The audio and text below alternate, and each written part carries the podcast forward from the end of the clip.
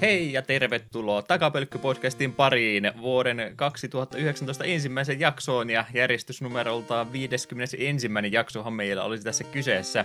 Julkaisupäivä tälle jaksolle 8. päivä tammikuuta 2019, tuolla lukee jo 18. Mä oon luupannut vaan vuodella ympäri, tässä nyt alkaa toinen kierros ympäri. Tää on niin 2018, mutta vähän hankalampana, enemmän vihollisia ja mitä muuta tähän toiselle luupille mahtaakaan tulla. Nessin Metalstormi olisi pääaiheena, siitä kuultiin juurikin äsken introteme Japani-versiosta itse asiassa, ei ole tuossa Jenkki-versiossa, mitä me varmaan Etun kanssa molemmat pelattiin, niin ei ole alkumusiikkia siinä ollenkaan, niin piti käydä vähän tuolta Japanin maasta jälleen kerran lainaamassa tavaraa, kun ei täällä meidän länsimaisessa versiossa mitään oikeita musiikkia ilmeisesti ole. En tiedä, mistä johtuu. Aika monta peliä on semmoisia, missä ei noita alkutunnareita Nessin aikana vielä ollut. Mutta minä hypisi on ihan omituisia täällä näin, niin yritetään palata normaaliin alkuhypinen järjestykseen. Juha, metallimyrskyn jälkeen on metallipoutasää Lehtinen täällä päässä ja Eetu täyttä terästä hinkkanen tuolla toisella puolella. Anteeksi, mulla oli vähän parempi kuin sulla, mutta... no en nyt tiedä. tai sitten oli, no joo, oli miten oli. Erittäin huono ja et se luuppasi ympäri. Jälleen kerran näitä luuppeja. Joo, hei vaan Eetu. Hei hei hei tota noin, aiotko esitellä mulle joululahjoja esim. mitä muuta oot saanut? Mulla ei kunnollista alkukysymystä sulla oikein ollut. Ää, no joululahjat vähän nyt rajoittuneita me tyttöystävän tai avopuolisessa nykyään taitaa olla, kun heessä asutaan, niin te, ei kumpikaan meistä ei tykkää lahjoja ostamista, se on stressaavaa, se on kamalaa, joten päät me ei lahjoja toisillemme osteta, niin minä selvisin aika vähällä. Ja sisko ja veljenkikka oli sopimus, että ei osteta mitään, mutta kuitenkin veli sitten osti mulle tuommoisen, mikäs tuo nyt on, tämmönen niinku mini, minikaiutin kautta kellosydemi. Puhelimeen saa yhdistettyä siellä kautta saa hälytykset soimaan ja saa pikselikuvioita vilkkumaan ruutuun niin poispäin. Ihan näppärä kiva sitä joka paikassa mukana ja maksimi äänillä popitat en, menemään. En sentään, mutta sitten jos on semmoinen tilanne, että on pakko varmasti, että herää herätyskelloon, niin yhdistää puhelimen tuohon, ja kun rupeaa herätyskello soimaan sekä puhelimesta tuosta, niin kyllä siihen herää. Hmm. Sitten just ajattelin, no aika näppärää, että kun eipä mulla ole tällaista niin kuin minikaiutinta tai muuta ole ollutkaan, niin sitten joulun jälkeen tuli isäukolta paketti, ja mikä siinä muu oli, olisikaan ollut kuin Bluetooth-kaiutin. Sitten no, okei, okay, ei siinä sitten. Se on ehkä sitten vähän toisenlaisen käyttötarkoituksen parempi. Hmm. Joo, semmoinen olisi ihan katsonut niitä JPL ja mitä näitä muuta kaiuttimia on, niin semmoinen olisi ihan näppärä, varsinkin kun käy vaikka jotain kotitöitä tekemässä tuossa ja muuta, tiskit hoitaa pois ja muuta, niin yleensä aina kun podcasti siinä pyörimässä, niin olisi ihan kiva, että tulisi jostain kaiuttimen kautta, eikä sitten jostain puhelimesta, mikä siellä taskun pohjalla pyörii, niin kuulisi vähän paremmalla äänenlaadullakin, niin olisi semmoinen ihan näppärä varmastikin mökkireissulle ja kaikkeen muuhunkin. Mm. Ah, no itse asiassa, nyt saimme, saimme itse kuitenkin periaatteessa vielä yhden ihan joululahjan. Tuota, me Facebookin puolella siitä lähikaverille kerroinkin, että me joskus pentuna sain lahjaksi tällaisen Fisher Pricein tuon, tuon kassakoneen. Siitä on kotivideo, missä minä olen aivan äärimmäisen iloinen tästä kyseisestä kassakoneesta. Siskoni jaksaa aina muistuttaa kyseistä videosta minua.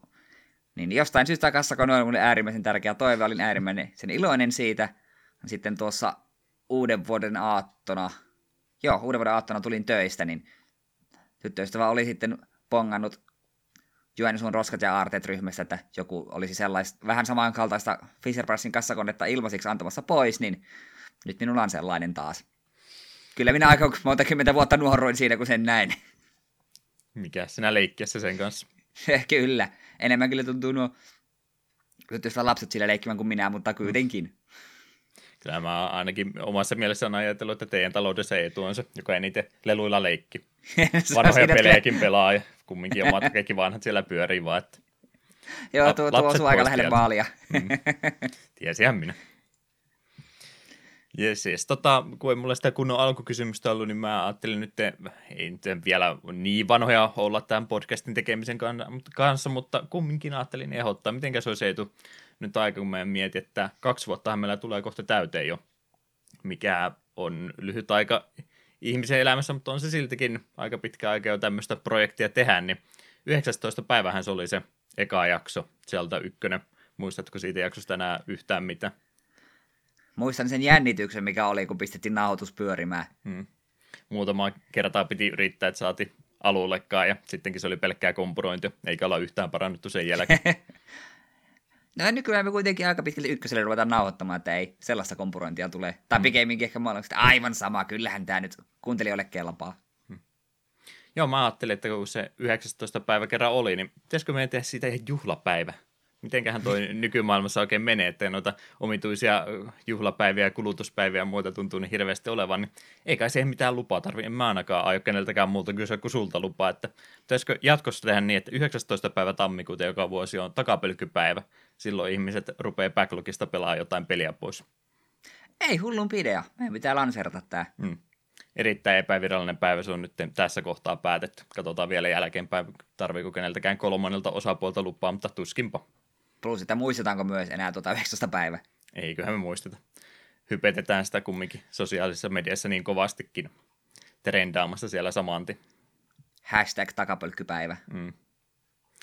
Jes, jes. No, en mä nyt omituisia höpöttele enempää, niin kerro nyt, onko tässä vapaa-päivinä, juhlapäivinä, pyhäpäivinä ehtinyt pelailemaan tai mitään muuta? Joo, onhan tuossa vähän jotain kerännyt taas tehdä. Yllättäen Dragon Quest 11 jatkuu ja jatkuu mainio pelihän se kyllä on, ei, ei se siitä kiinni ole, mutta kun on näin paljon muitakin pelejä jonossa, niin vähän on semmoinen kutina, että jos ton saisi vedettyä loppuun asti. Nauttinikkulainen edelleen, ja minusta tuntuu, että me alan pikkuhiljaa lähestyä loppua. Ainakin t- mulla on semmoinen vahva tunne, että nyt ollaan niin sanotusti pelin kakkosäktillä ja ollaan nyt, että okei, nyt pelastetaanpa sitä maailma nyt kuitenkin pois alta. Kuitenkin. Niin, vähän siitä pitää kyllä sanoa, että se tuli sellainen just niin, niin sanotusti active vaihdos, että pistettiin uutta kierrosta silmään, niin siinä tapahtui asioita, jotka muistuttaa minua hyvin voimakkaasti yhdestä SNESin JRPGstä. Me en halua sanoa, mitä siinä tapahtui, enkä halua edes sanoa sitä, mihin peliin me viittaa, koska se spoilaa välittömästi, mutta tuli vähän sieltä, hei, me on nähnyt tällaisia tapahtumia ennenkin. Ei ihan samassa mittakaavassa, mutta kuitenkin. Siellä todennäköisesti tiedät. Ainakin heti jos me sanon, mikä peli se on, niin siellä ar- arvat, mistä mm. on kyse, ja siksi minä halua sanoa sitä. Parempi ehkä niin päin sitten. Mut joo. Muistatko yhtään paljon, kun se on nyt sitten tunteja apot on kellotettuna? Öö, minäpäs hu- huijaan vähän ja tsekkaan mun backloggerista. On sitä kuitenkin suhteellisen hyvin pidän ajan tasalla. Se on 42. hyvin hyödyntänyt. Joo, lähinnä just sen takia, että itse pysyy kärryillä mitä kaikkia pelejä on pelaamatta, kun ei aina hyllyyn jaksa mennä katsomaan. Backloggeri Klaus, mä tässä stalkkaan sua sillä aikaan, kun puhuu Tomias. Joo, 42 tuntia ja 36 minuuttia tällä hetkellä pelikellossa, hahmot 40 päälle. Sulla on toi sama Persona 4 kuvaakin täällä ollut vuosikymmenen kohta. Totta kai. Se, se oli mun, se on aika mainio. Mut joo, ö, sitä me sanoihin viimeksi, ja ai, sitäkin Alma kerralla Dragon Questissa puhuu, että siitä me tosi paljon tykkään tuossa, että kun siinä pystyy ö, niin kuin pienellä forkella upgradeaamaan sun equipmenttia, se pystyy niin ihan ylipäätään tekemään uusia tavaroita, sulla on reseptit ja ainesosat, ja riippuen miten hyvin siellä saat, niin niitä statsit on parempia, että on perus, sitten on plus 1, plus 2 ja plus 3, ja sitten se voit myös niinku sellaisilla helmillä niin uudelleen luoda esiin, että ei tarvitse mitään muuta kuin niitä helmiä sen esiin, niin sä voit yrittää niinku takoa sen paremmaksi, niin ei ole pakottavaa tarve joka paikka, tai joka kaupungissa ostaa parhaita ekuippeja, koska jos sulla on vain vaikka edellisen kaupungin equipit, siis ne onnistunut Forkeaman plus kolmeselle, niin sulla ei, ei tarvi hetkeä huolehtia mistään. Se on muista varsin hyvät sydämi, koska rahaa kuitenkin saa suhteellisen vähän ja tavarat on kalliita. Siitä me tykkään. Se on aina ollut Dragon Questissa vähän ongelma se, että kun tavarat on ihan jumalattoman kalliita. Öö, joo, ei D6 sen enempää. Ehkä seuraavalla kerralla, kun sitä puhutaan, niin se onkin jo sitten läpi. Ja Smashi, yllättäen sekin on jatkunut. Me viimeksi taisin sanoa siitä, että World of Light on läpäissyt prosenttisesti ja klassikkia vetelen kaikilla hahmoilla, niin eilen vetelin vielä Inseri Roarilla sen läpi, ja nyt se on jo kaikisella hahmolla klassikki vedetty, ja kyllä sieltä muutama semmoinen hahmo löytyy, jolla me osaan jopa vähän pelatakin. Itse King K. Rule on se, mitä me alun alkaen toivon, että se on hyvä, ja kyllä, kyllä se on. Sillä uskaltaa jopa nettiin asti muutaman matsin eilen kokeilemaan. Ihan amatööri mun kyllä vastaan tuli sen, jopa minä tiedostin, että hei, nämä on kyllä ihan kämäsiä nämä mun vastustajat niin sille jopa voittoja sain. Sitten muita hahmoja. Cloud on hyvä, Bayonetta on ihan hauska hahmo. Robista me yllätyin, me jostain osasin sillä pelata tosi hyvin. Se, sillä jotenkin tuntui sen iskut loogisilta ja niin poispäin. Ja mitäs muita. DDD on hyvä. Pal- paljon siellä oikeastaan on hyviä. Sitten muutamia hahmoja tuli, että ei tähän me ei halua koskea. Game Watch oli tosi omituinen, me en jotenkin päässyt ollut sinut yhtään sen iskujen kanssa. Shulkista me halusin tykätä, siis tällä Xenobladein hahmosta, mutta se oli kanssa, kun se pystyy ottamaan semmoisia eri modeja käyttöön, että se nostaa jotain se stattia ja tiputtaa se stattia, ja ne on tietoaikaan voimassa, niin se hahmo pyörii liikaa niiden ympärillä, ja en jotenkin päässyt se hahmon sinuiksi, vaikka minä kovasti olisin halunnut tykätä Shulkista. Hmm. Onneksi Cloud oli sentään hyvä, niin se pelasti minua vähän. Ja öö, me varmaan nämä lähipäivät vielä tuota Smashia jonkin verran mätkin, varmaan nettin mä vähän kokeilemaan ja ehkä muita pelimuotoja vielä, pelimuotojen kanssa vähän leikin. Me en halua aloittaa nyt Switchillä mitään uutta vielä, koska perjantaina on Tales of Vesperian julkaisupäivä, niin me sukellaan siihen sitten täysillä. Mä menisin sulta kysyäkin sitä, että muistitko vielä, että se on ihan justiin tulossa? Joo, se on mulla ennakkotilattuna, mie käyn sen sitten poimimassa. Öö, niin, niin, sen takia siis en nyt ole Switchillä muuta kuin aion tuota Smashia vaan jatkaa seuraavana päivinä. Ja nyt pitkästä aikaa on Steamille pelannut vähän jotain. Mä oon tämän pidemmän aikaa tuossa himoinut tällaista peliä kuin Slay the Spire. Mä en muista, onko tämä Early Accessissa ollut nyt vuoden vai pidempääkin. Me joskus ainakin Pro Jared ja jonkun muunkin videoita aiheesta katsoin.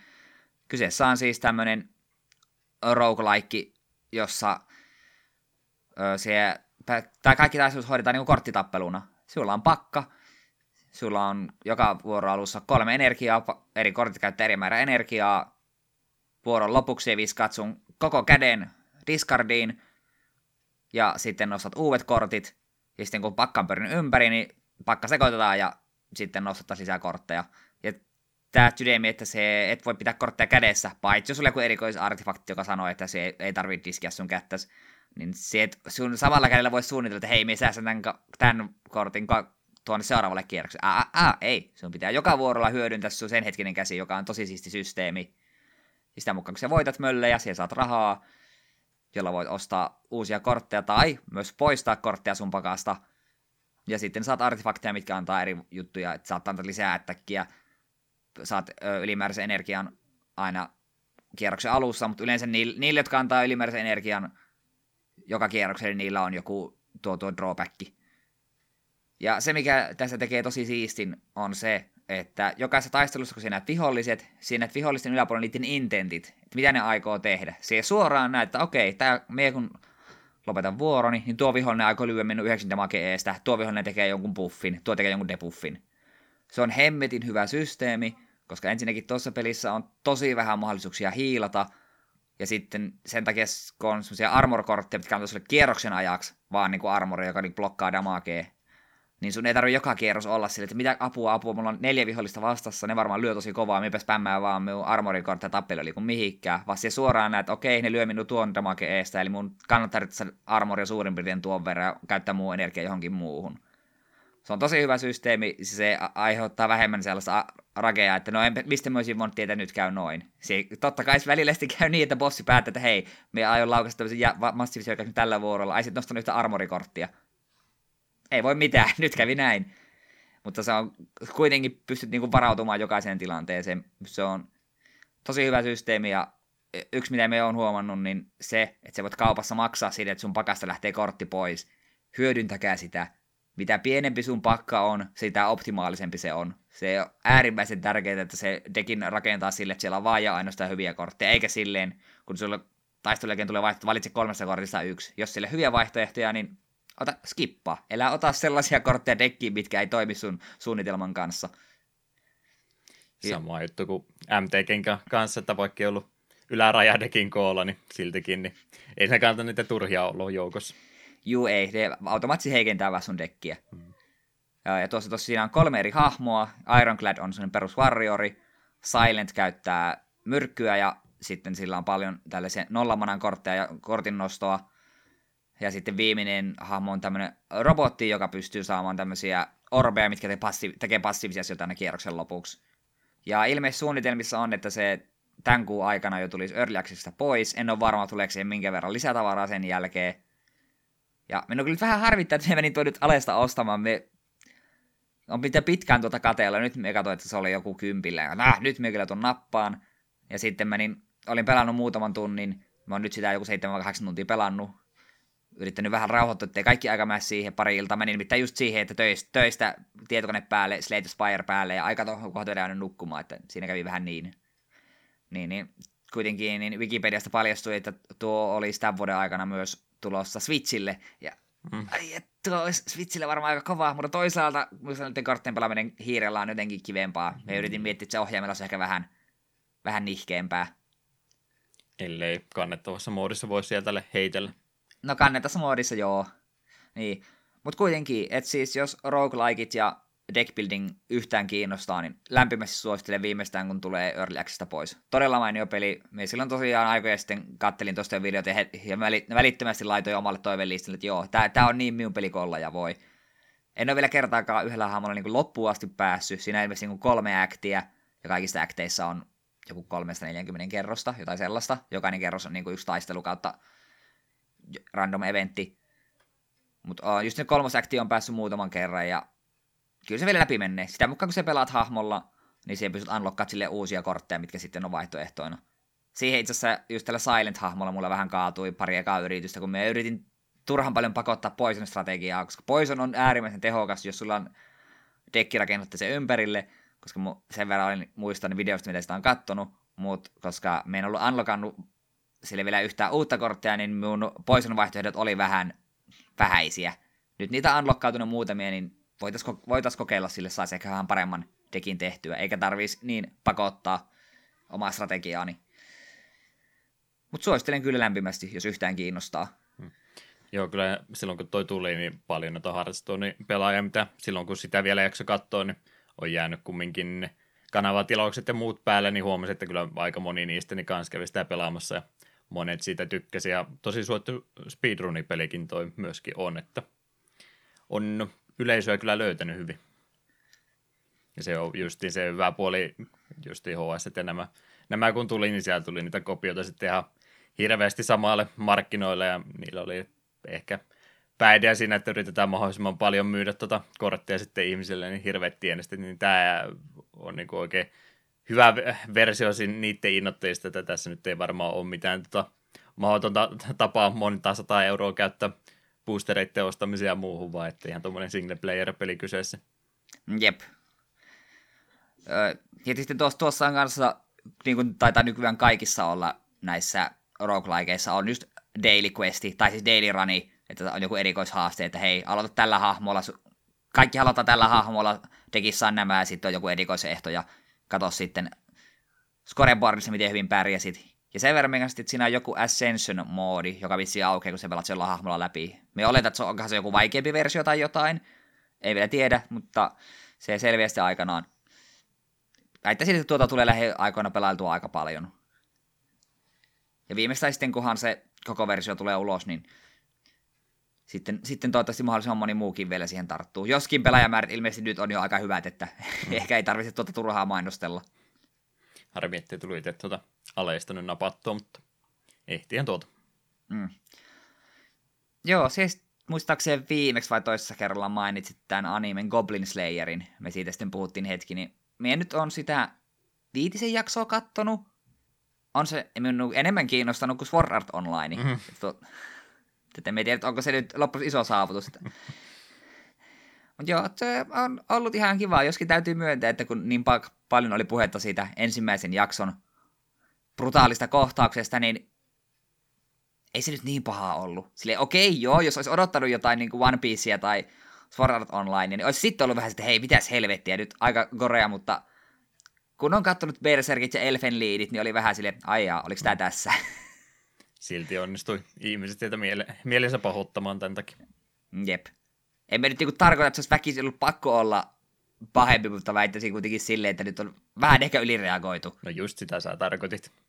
Enemmän suoli. mutta joo, sen verran nyt käynyt katsoa, niin ihan, ihan kivalta kyllä tuota vielä kahtoo. Nyt, nyt etenkin, kun siihen tuli enää muutama muu hahmo lisää, että ei ole pelkästään Goblin Slayer ja se, se, se, se klerikki, jonka, onko sillä edes nimeä? Kaipa sillä oli, mutta... Eipä sitä sanottu. Ei ole kuullut.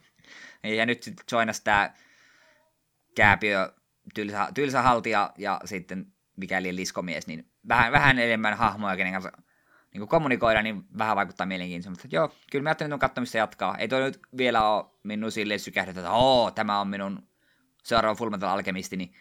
No ei, ei todellakaan. Mutta kyllä sitä katsoo. Se on jo ihan sinällään saavutus.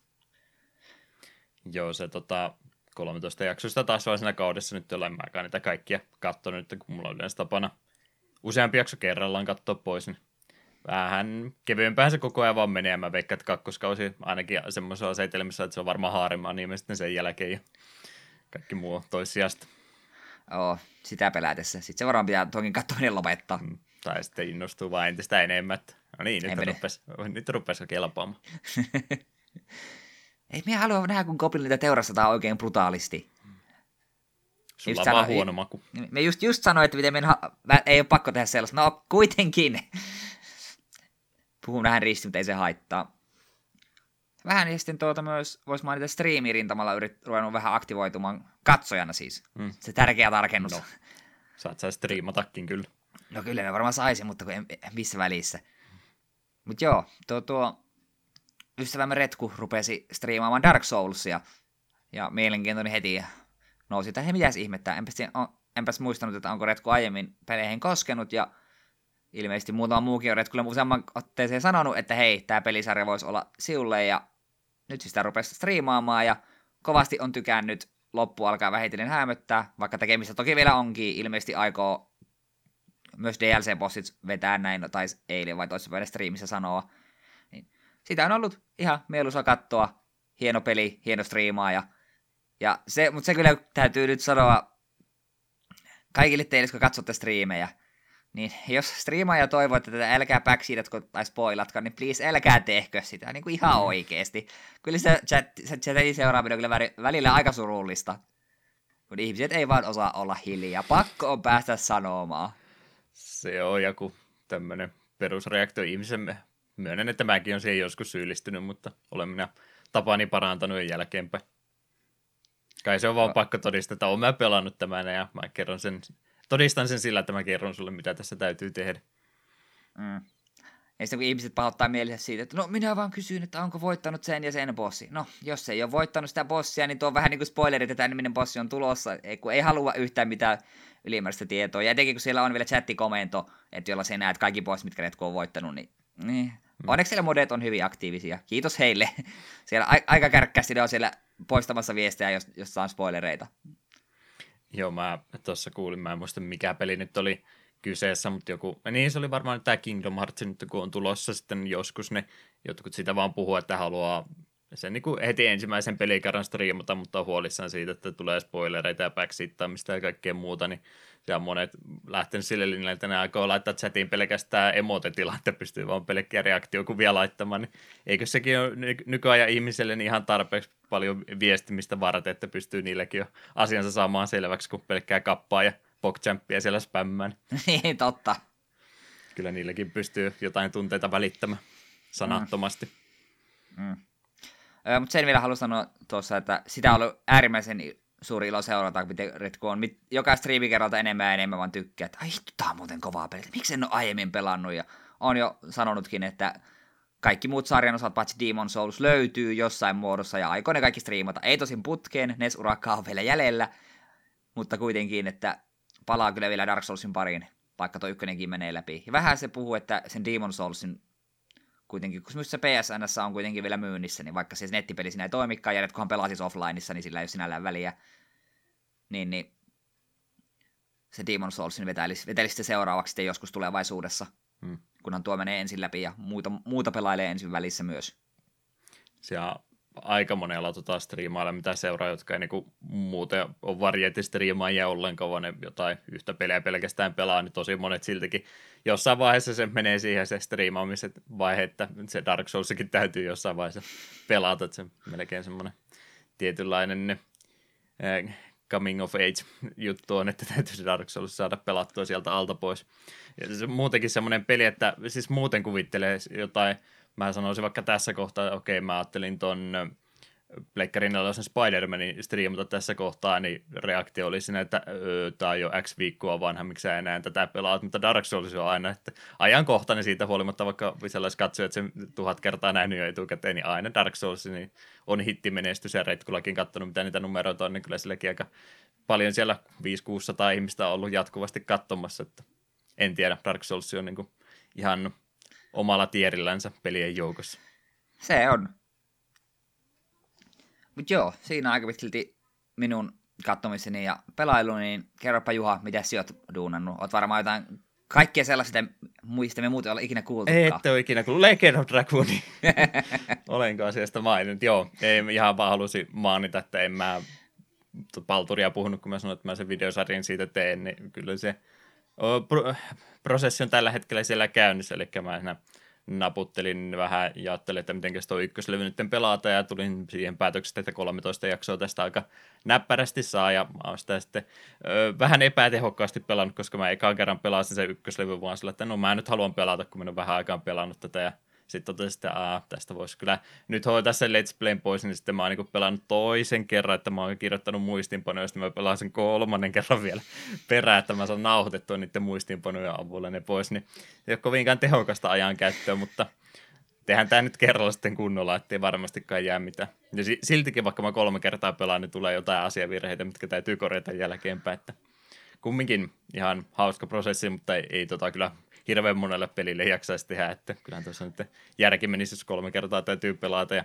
noin paljon aikaa ja vaivaa käyttää, kun tulee sellainen pelattua kaksi minuuttia eteenpäin, ai niin, mitä sitä itse tekee, ja napu, napu, napu, kirjoitetaan tuonne ylös, ai niin, tuossa on tuo arkku tuolla, mitä siellä on, napu, napu, napu.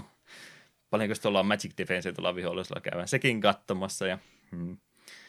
että vähän semmoista kikkailuahan tuo nyt on ollut, mutta nautus on käynnissä, ja kahdeksan jaksoa mä niistä nyt on jo nauhoittanut, että kyllä se on ennen ensi jaksoa niin jo eka levyn jaksot sitten tuonne YouTubeen upattu, että sitä ah, odotellessa. Ah, noin, lisää katsottavaa, kiitos. Hmm. Sinne. saako me, kom- saako me kommentoida kaikki eka ensimmäisen minuutin jälkeen? Ei, mä käyn itse kommentoimassa eka. no perkele. Mä ihmettelen, miksei videoiden tekijät hyödynnä sitä useammin, että kun ne kuitenkin uploadaa se itse siellä kommenttiosio auki saman tien, niin kävi sanoa vaan ekaan kirjoittaa, niin ei tulisi riitaa siitä, että kuka se eka on, kun se on se tekijä itse. Että, että varmaan semmoinen tuolla to, to, to, tavalla, kun mä nyt pelaan kumminkin, niin mä veikkaan, että siinä menee sitten se pari-kolme viikkoa per levy ennen kuin mä saan loput jaksot tulosta. Kyllä tässä nyt tuohon pro, ö, projektiin hetki aikaa menee, mutta haluan sen kunnolla tehdä enkä hoppuilla, niin ehkä ymmärrätte. Tai sitten ette. Oikeasti halusit vaan tekosyyn pelata Legend of Dragoonia vähän lisää. Niin. Se, ah, sai pelata tämän pelin kolme kertaa läpi tällä varjolla. Kyllä mä nyt pelaan vaan kaksi kertaa, että olen sen niin monta kertaa historiassa pelannut, että jos on spoilereita itselleen on enää tulossa. Että loput levyt vedän sellainen pelaile vähän eilen ja kirjoittele asiat ylös ja muistia ja sitten nauhoitan perään. Helposti menee. Sano vaan. Niin, ei sitä mennyt sanoa, että sitten loppupuolella vahingossa pitkän pelissä jälkeen savetat väärän päälle ja sitten, että ai no, Oi voi. Niin joo, se on kyllä riski ollut koko ajan, kun kumminkin laittanut sekä pelin sisällä tallentanut että save state, niin vähän pelottanut, että toivottavasti ei mene vaan nyt se mun talletuksen päälle, mitä mä oon nauhoitellut, että se olisi katastrofi kyllä. Toivottavasti ei käy. Öö, Overwatchista kai et varmaan ikinä kuullut. Ei sitä nyt muu- muutakin halua kertoa, mutta kun competitive-modia kävin pelaamassa ekaa kertaa sitten Season 2, ja vähän se rohkaisua vaati monella eri tavalla, mutta tuli pelattua kumminkin, ja ei se niin kamala sitten ollutkaan. Mua on aina kovasti ahistanut tuommoista, mistä rankingia ja muuta sain, että mä yleensä quickplaytä ja semmoista vaan pelaan, niin tuli nyt kavereiden kanssa ne pelattua pois, ja ei se niin vakavaa sitten ollutkaan. Otan vaan kaiken itse liian vakavissaan. Öö, kattelupuoltakin mä oon jonkin verran harrastanut Nintendo Caprisunin toi Final Fantasy 10 Let's Play, mikä on jo aika iäkäs videosarja, onko se 2010 jo tullut tota, tota, mä sen, silloin aikana se kattelin 2011 ekaan kerran ja nyt mietin, että olisi kiva jotain Let's Playtä pikkuhiljaa katsella ja mä oon, mä oon tismalleen samat sanat, se on kyllä tässä podcasti nautus aikana niin sanonut aikaisemminkin ja aina on jäänyt kesken, niin nyt mä ajattelin ottaa semmoisen jonkun tutun, mikä mä muistan, että tykkäsin kovasti ja kattelen sen uudestaan. Ja nyt on pysynyt siinä kiinni, että en ole kesken jättänyt. Toi on yksi niistä suosikki Let's Playstä, mitä tuolta YouTuben puolta löytyy, niin ihan mielellään sitä nyt on katsellut uudestaankin, on ehtinyt itsekin sitä pelistä aika lailla kaikin jo unohtamaan. Niin tykännyt kovastikin. Sen mä sitä halusin sanoa, että silloin kun mä sen ekaan kerran kattelin, niin elettiin vuotta 2011. Oli kevät lukukausi juurikin päättynyt, kun mä sitä rupesin katsoa, olin kotiopäin sinne sitten kesäksi menossa, niin oli tuolla Savonlinnan päässä sitten suunnitelma, että siellä yksi tuttu henkilö oli, niin pistettiin hänen tota, varastotiloihin kaikki mun huonekalut kesäajaksi, että mä sitten kotiin meen, otan vaan tietokoneet ja muut tämmöiset tarpeelliset mukaan ja jätän sitten sängyt ja pöydät ja tämmöiset kokonaan tuonne pois, niin oltiin kaikki tavarat siinä jo käyty viemässä, mutta oli sitten porukat vasta seuraavana päivänä tulossa loppuja tavaroita hakemaan, niin muistan, että ei ollut mulla mitään muuta kuin vaan pelkkä tämä, ei patja, vaan se patjan päällinen, vaan mulla enää jäljellä. Ja tietokone ja tietokoneen näyttöä, mä kattelin tätä Let's Playtä sinne sitten lattialla jonkun 40-50 jaksoa putkeen kuin kahdeksan tuntia. Mun piti siinä sitten tehdä sitä lähtösiivousta pois, mutta ei, ei tullut tehtyä. Mä vaan kattelin Nintendo Caprissa, niin Final Fantasy 10 Let's Playtä siinä. Aamulla mä ajattelin, että nyt ehtii, ehtii, ja porukat tulee ovesta sisään, ja oh, niin nyt on vähän paha tilanne. Täällä nyt on vähän niin kuin kaikki vielä levällään, mutta siivoillaan tässä porukalla sitten. Oi voi. Mutta mainio eh, videosarja, vaikka 360p, niin kyllä sitä siltikin katto. Siitäkin pitää sanoa, että aika hurjasti on muuten niin videot parantunut tässä pelkästään vuosikymmenen aikana, että ei tuossa kymmenen vuotta sitten niin 360p video YouTubessa, niin hmm, tämä on ihan ok, ja nyt on sillä, että ei, miksi tämä ei ole 4K tällä hetkellä, että ootpas huonosti tehnyt. Ei tätä pysty kattoon silmiin sattu. Sen aikaiselle pelille se riittää vielä. Eikö se ollut kumminkin jotain 480p vai mitähän sitä resoluutiota Pleikkari kakkosestakin ulos tuli. Vissi taisi maksimi, tai ei, ei maksimi, mutta yleensä se standardi oli, että 360 tai 480p siihen aikaan vielä ei kukaan valittanut. Mm, jep. Nyt jos se on 80p, niin sitten ihmetellä, että miksi tämä on näin ruman näköistä. Magikarp Jumpia on pelannut. Yes. Se varmaan kiinnostaa kovasti. Siihen on ö, kaksi liikaa ilmeisesti tullut lisää, eli kymmenen yhteensä. Ainoa syy, miksi mä tota pelaan, että se nyt jäi tavaksi ja mä haluan vaan flexata noille pelintekijöille, että en käytä senttiäkään tuon pelin pelaamisen rahaa, vaan pelaan se ilmaiseksi läpi pois ja toivottavasti niille tulee paha mieli siitä. Minä tein sen saman homman silloin, silloin kun tuo julkaistiin ja sitten aina kun saavutin sen tasokaton, sitten vaan odoteltiin, sitten tuli seuraava liika, pelattiin se loppuun, odoteltiin ja minun mielestä silloin kun minä sen oikeasti lopetin lopetin, niin siinä oli kaikki tehty, siinä oli kaikki liikat ollut auki ja kaikki erinäköiset magikarpit saatu ja ka- oikeastaan kaiken, mitä voi tehdä ilman, että maksaa penniäkään, niin oli tehty. Hmm. Kyllä sitä vähän haikea olo jäi sitten, kun se piti poistaa puhelimesta. No, tää oli nyt tässä. Ihan typerä peli, ettei se niinku niin. pe- peliosa ole melkein ollenkaan, että se on vaan numerot kasvaa koko ajan ja joudut uudestaan aloittaa, kun ei enää karpo hyppää tarpeeksi korkealle. Hölmö, hölmö. Mutta silti, niin, silti jotenkin vaan semmoinen, että ei sitä voinut lopettaa. Hmm hämmentävää. Joo, hidastuukin vaan koko ajan, kun siinä rupeaa tota, tota, ne JP Jump Powerit niin olemaan miljardeissa mitata, ja sitten se tulee kumminkin niitä kaikkia samoja trainingin haasteita, mitä sulla on pelialusta asti tullut, niin on pa, tota, punchback vai mikä tämä on, tämä nyrkkelysäkki, niin semmoisen lyöminen, niin 40 tonnia, hmm, se on aika paljon. Vielä muutama miljoona tämmöistä, niin varmaan yksi leveli tullut. Joo, tyhmä peli eteenpäin. Wrestle Kingdom oli tuossa torstai-perjantai välisenä iltana. Mä en ole wrestlingia, mä en katsonut viime vuonna juurikaan ollenkaan pari eventtiä sieltä täältä, mitä isompi oli, niin ne ainoastaan, mutta en ole viikoittain nyt mitään enää harrastanut, mutta tammikuussa tulee toi New Japanin isoin tapahtuma, ja se oli nyt toi 13 Wrestle Kingdomi, mä en niistä kympistä eteenpäin on niitä kattelu joka kerta, ja viime vuotinen oli sen verran kova, kova paukku, että en yllättynyt siitä, että ne ei tänä vuonna ihan samanlaiseen mittakaavaan ja showhun samanlaista hienoa showta saanut aikaiseksi, että pikkasen alaspäin ehkä kokonaisuutena sanoisin tuolla, mitä mä nyt sanoisin, Osprey Ibushi-matsi, niillä, niillä oli taas hauska ja kovaa lyötiin. Paareissa kannettiin toinen pois. Meininki oli hurjaa ja tässä nyt sitten muita ollut, Jericho ja ton Naiton matsi, niin muistutti vähän sen, sen verran paljon Jerikon viimevuotista matsia, että en ei nyt voi yhtä paljon siitäkään krediittiä antaa. Öö, semmoinen, tota, tota, onkohan tämä nyt sitten Jenkestä vai mistä tämä Jay White kotoisin, niin se on kyllä parantunut vuoden aikana jo hirveästi, että se oli, mun mielestä se oli debyyttimatsi just viime vuoden Wrestle Kingdomissa ja kaikki oli vähän sillä, että öö, nyt mennään vähän liian nopeasti ja on se kumminkin odotuksensa lunastanut, että parantaa ihan mahdottoman nopeata tahtia. Hänen matsinsa oli kyllä ihan mainio. Öö, Omega ja Tanahassi oli sitten se pääottelu, mitä siellä tänä vuonna oli, eli Omegasta mä oon varmaan sanonut jo aikaisemminkin, ja Tanahassi oli sitten se öö, oman tämän New Japanin Ace, eli käytännössä se ykköshenkilö, jonka ympärille tuo, öö, tuo koko, mitä mä nyt sanaa käyttäisin, kun mä en halua synonyymiä löytää, mutta koko tämä, tämä no, brändi, mikä nyt ikinä onkaan, niin Tanahassi oli aikanaan se, joka oli se ykköshenkilö siinä, ja nyt on sitten muita ihmisiä tullut ohi, että ei yksi ja sama voi loputtomasti ollut, niin hän oli nyt saanut nyt käännytössä uuden mahdollisuuden tämän hetken suosituinta henkilöä vastaan, ja spoilereita nyt jo antaa, miten siinä kävi, mutta hyvin ne kumminkin tuon main eventinkin alta pois hoiti.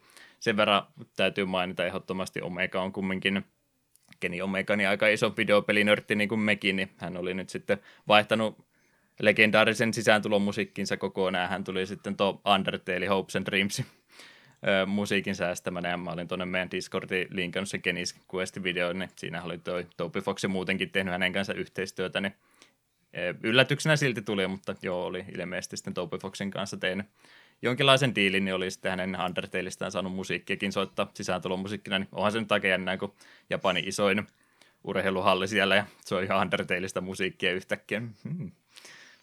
Pisteet siitä. Mutta viihdyttävä eventti kaikesta huolimatta, vaikka ei ihan viime vuotiseen tota, tota, asti päässytkään. Ee, niin, ostin Steamia aleista kaikkea ja muuta. Kiinnostaako ne? Riippuu mitä ostit. niin. no, Humble Bundesta siellä oli Sonic Bundle, sen mä ostin. Nyt minä omistan Sonic Adventure 2 ja Sonic Forces ja kaikki muut klassikot. Toivottavasti voidaan hyödyntää niitä podcastissa joku kerta. Oli se siellä... Sonic Maniakin joukossa, että sen takia mä sen nappasin. Kaikki muu oli vähän ekstra. Joo. Ei ollut kuitenkaan Sonic 06. Ei valitettavasti. Siitä ei PC-versiota ollut. Se oli ihan hyvä.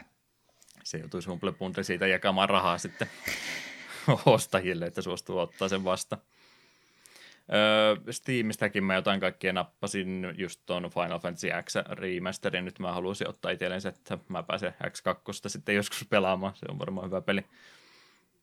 On se ilmeisesti Pää, ihan Pääset ollut. pelaamaan. Pääsen, pääsen.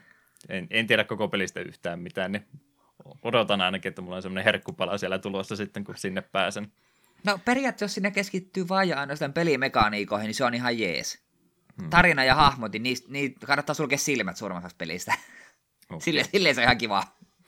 Final Fantasy Xstä nyt tuli mieleen. Mä otan nyt tämmöisen väittämään heten tässä kohtaa. Mä odotan erittäin vihaista fanipalautetta nyt tässä kohtaa, mutta kumminkin. Final Fantasy 13. Ihmiset ei vieläkään jaksa lakata valittamasta siitä, että se on vaan tunnelijuoksu eteenpäin tässä mitään. Nimittäin mä oon tota Final Fantasy X katsonut, niin jumalauta, se on ihan sama tunnelijuoksu. Miksei kukaan valita siitä? Eetu, kerro no se, mulle. No se, siis sekin on kyllä totta, että X X on aika pitkälti tunnelijuoksu. Loppupuolella se vähän aukeaa, kun saat sitten päästä lentämään paikasta toiseen. Mm. Mutta kai se ylipäätään X on jollain tavalla peitti sitä paremmin, että se ei, se ei vaikuta niin tunnelilta. Kun 13 löytyy kirjaimellisesti kuvia, missä on kaikki mapit pistetty vaan pötköjä. ja se on kirjaimellisesti yksi pitkä tunneli. Mm. Mutta on se Xkin aika pitkälti. On, on Xkin hyvin suoraviivainen peli kyllä joo. Että... En mä sano, että se, siis kyllä se kymppi parempi on mielestäni siinä ihan, mitä nyt on uudestaan kattelun, niin hyvät hahmot ja mainio tarina. Ja 13 nyt valitettavasti siinä osastolla on myöskin vähän kompuroinen. Huonompi peli se silti on, mutta ei se nyt niin surkea ole, mitä ihmiset jaksaa sitä koko ajan valittaa. Mm, mutta kyllä me muistaa, että X kun tuli, niin kyllä silloinkin ihmiset oli vähän pahoilla, että no, missä on maailmankartta ja vapaampi liikkuminen, miss... kaikki mihin me ollaan totuttu. Hmm. Ja sekin, kun ihmiset sen maailmankartan perä oli, niin että sä 789 niin hirveästi päässyt mihinkään. No, kartalla voit liikkua vapaasti, mutta sulla oli siinäkin aika rajoitettu, että mihinkä sä pääst. Mm, no, mutta lähinnä, kun... niin vapaata ollut. Niin, mutta kun se luo kuitenkin se illuusion, että mm. sulla on... Ja kyllä se tuntuu vähän vapaammalta, kun siihen voit vähän käydä tutkimassa, no onko täällä jotain, ja saatat löytää jonkun ylimääräisen luola ja niin poispäin. Se on illuusio, se aika pitkälti on, mutta se on semmoinen illuusio, mikä tuntuu kivalta, vaikka sen tiedostaakin. Hmm. Cat Lady ostin Neverending Nightmares, Mental Station Alpha, Endis Night, oli se Meat Boy ja näiden tekijöiltä, ja Tamperi oli sitten se musiikkipeli, mikä kanssa viime vuonna tuli, niin semmoista mä oon näköjään ostanut. Ja, ja, ja ää, täällä sivupöydässä mä nappasin Tampereen tuolta puolen kuun peleistä, niin Etrian Mystery Dungeonin odotan innolla, että mä pelaan tätä joskus viiden vuoden päästä. Nyt se menee tuonne hyllyyn vaan, eikä osakin on kesken. Sen mä ajattelin sitten, kun tulee toi virallinen takapölkkypäivä 19. tammikuuta, älkää unohtako, niin mä ajattelin silloin jatkaa sitten eka Eteria Odysseita eteenpäin vihdoin viime. Öö, joululahjan puolesta, kun siskot halusi jotain ostaa, niin mä pyysin tämmöistä Vovi-aiheesta kirjaa. Tässä on Chronicles-sarja ensimmäinen osa, ja täällä on aika monen tietopaukku Warcraftin tota maailma, mytologia ja muuta. Tämä on tosi hyvää luettavaa kyllä ollut, mutta mä veikkaan, että Eetulta menee yli, kun ei silloin Warcraft 2 aikaa vielä hirveästi tätä maailman luomista ollut olemassa. Warcraft kolmosesta tutut jutut me vielä hyväksyn. Mm. Joo, aika paljon on sen jälkeen asioita tapahtunut ja lisätty niin me, ja me usko... Kyllä me väittäisin, että tuo, jos tuommoinen käsiin tulisi, niin itsekin ehkä ihan mielenkiintoinen lukisi, mutta en ehkä saisi kuitenkaan niin paljon irti kuin joku Vovia miljoona tuntia pelannut. Mm. Joo, ei tänne Warcraft 2. vielä hirveästi olla Titan-jumalista juttuja ja Void Lordista ja ö, varjomaailmia ja maailmoja olemassaolosta ja tämmöisestä. Silloin oli ihmiset örkit ja sitten oli niin. demoneita. Kyllä, kyllä. Asiat oli yksinkertaisia silloin. Jes, siinä nyt on mulla pelailut ja muut oikeastaan, mitä tähän väliin on hoitanut, mutta mulla olisi yksi asia vielä. Mä Aha. ajattelin, että täytyyhän se nyt uusi vuosi aloittaa jälleen kerran palauttamalla meidän tuttu segmentti, ja täällä on yksi boosteri jemmassa, niin pitäisikö Oho. meidän aloittaa tällainen? Mik, mikä boosteri se on? Täällähän on se kallein mahdollinen, eli Ultimate Masters.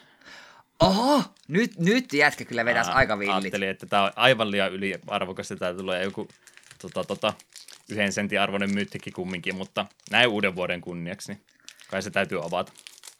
Aika sairasta. Jos mä saan tätä vaan auki. Mistä repäiset, repäiset, repäiset huonosti. Oh, sinne meni foilikarni vähän. Ei se, ei se mitään. Tarmo Koifi keskeltä halki. Loppuu tämä podcasti tähän samaan. Tulee omituinen tauko ja Eetu jatkaa yksin täällä. En mä saa tätä oikeasti auki. Puhu jotain muuta tässä sillä Emme pysty puhumaan, kun mä itsekin niin jännittynyt. Mm. Mitäs Ultimate Mastersista niin haluttaisiin, että boosterista löytyy? Haluais, haluaisin, että sieltä löytyisi. Mm. Mitä arvokortteja täältä löytyy ja muuta jänne? Tarmo, li, Lilli, Karni, Karakas. Ja no, aika melkein kaikki mytiikit. Siellä oli muutama ei niin hyvä. Mm. Tai Balefire Dragon taisi olla joka on ihan vaan euron kortti tai joku sinne päin. Suuri osa mytikestä on ihan kovia hittejä. Mitä ja sillä mä... rare, rareissakin paljon. Noble Hierarch esimerkiksi rareista on tosi kova. Mitä mä muiden tota, avaamisia kattelin tässä ilmeisesti niinpä, että se on vähän niin kuin toisin pää laitettu. Tuolla niin kuin kuvapuolen päällä alkaa ne harvinaisemmat ja kommonit on täällä pohjalla, eli kä- Joo, käytännössä toisen päin kuin yleensä. Joo, sillä me ihmetteli silloin, kun katoin tuo professorin video, että miten nuo boosterit on noin päin. Eikö nämä kaikki, mitä maailmassa MTG-kortit painatettu, niin eikö ne ole kumminkin pelkässä kaikki tullut, että ne on kumminkin kaikilla alueilla samoin päin? Jep. Joo, katsotaan teoria. Öö, Reckless Charge, Convictioni, Safe the Elite, Soulfire, Soulsfire, öö, Kurmax Angleri, Groundskeeper, Grave Scrappleri, Flight of Fancy, Wingsteed Rider, Think Twice. Nämä on kommoneita, sitten taitaa vähän ikonin muutto, Devoted Druidi, Hero of Iroas, mikähän setti tämä on ollut? Öö, se oli, Iroas oli täällä, täällä, täällä Teroksessa. Ainakin tuommoista kreikkalaista taustaa siellä näyttäisi olevan, niin Joo, uskoisin niin. Iroas taisi olla siinä punavalkoinen jumala. Joo, on Mistveil Plains, sitten on kolme hetkinen kaksi korttia enää jäljellä niistä päällemmäinen on varmaan se foil, pitäisikö se katsoa ensin? Jännittävää. Siellä foilina on sultaiskuulu kipperi, tämä on varmaan ihan kommuniva. Okay. Öö, onko tämä mytikki aina tässä vai mikä tämä on? Rare? Rare tai mytik. Hmm. Täällä on, no ei ole mitään arvokasta Gamble. Sorcery, punainen. Taisi olla niitä senttirareja. Varmaankin. Hyvin sijoitettu. Eikö se Campbell ollut mitään hae pakasta korttia, sitten diskaa randomilla joku kortti kädestä. Eti librarysta kortti laita se käteen, discardaa joku randomisti ja supply library. Joo, Hyvin no- sijoitettu raha. Sinne No se oli, 13 euroa. se oli kirjaimellisesti gamble nyt. Mm. Ei, ei tullut nyt voittoa tästä kortista. Katsotaanpa huvikseen Gamblen price.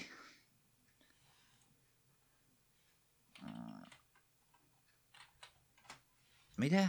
Onko täällä jopa hintaa vähän? Voi se hyödyllinen olla, mutta ei siltikään tyylikäs. Niin kuin olisi voinut olla niitä sat- sataisen lappuja. Mm. Joo, niitähän jokaisessa ehdottomasti tulla. Ei se ole kuin muutama, muutaman dollarin kortti. Mm.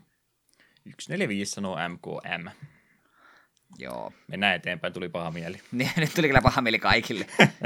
Stage 1, Stage 2, se olisi kenttämusiikkina Metal Stormista, niin eiköhän kuunnella ne aaltopuisuota MTG-kortit kokonaan ja uutisotsikoita sitten sen jälkeen.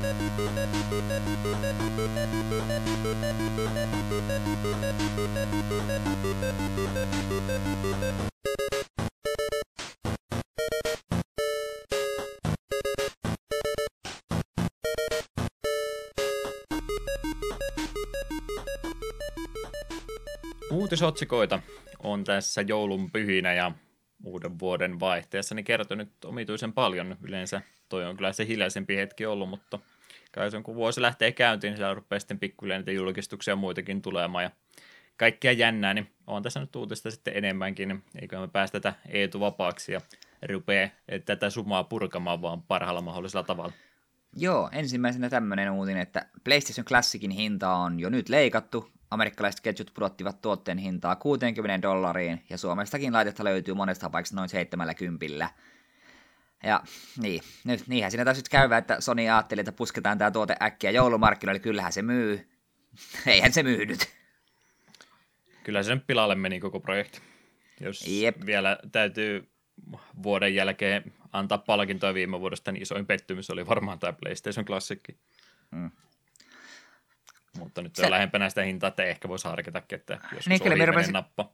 Niin, minä kanssa voisin miettiä, että tuosta jos vaikka kympin vielä nappaisi pois, 650 jos sais, niin kyllä me sen verran voisin Persona 1 maksaa. Hmm. Siis eihän tuossa laitteessa, vaan Persona 1 nimenomaan. Tuo muu tuossa laitteessa on ihan yhden tekevää. Me haluaa se Persona 1.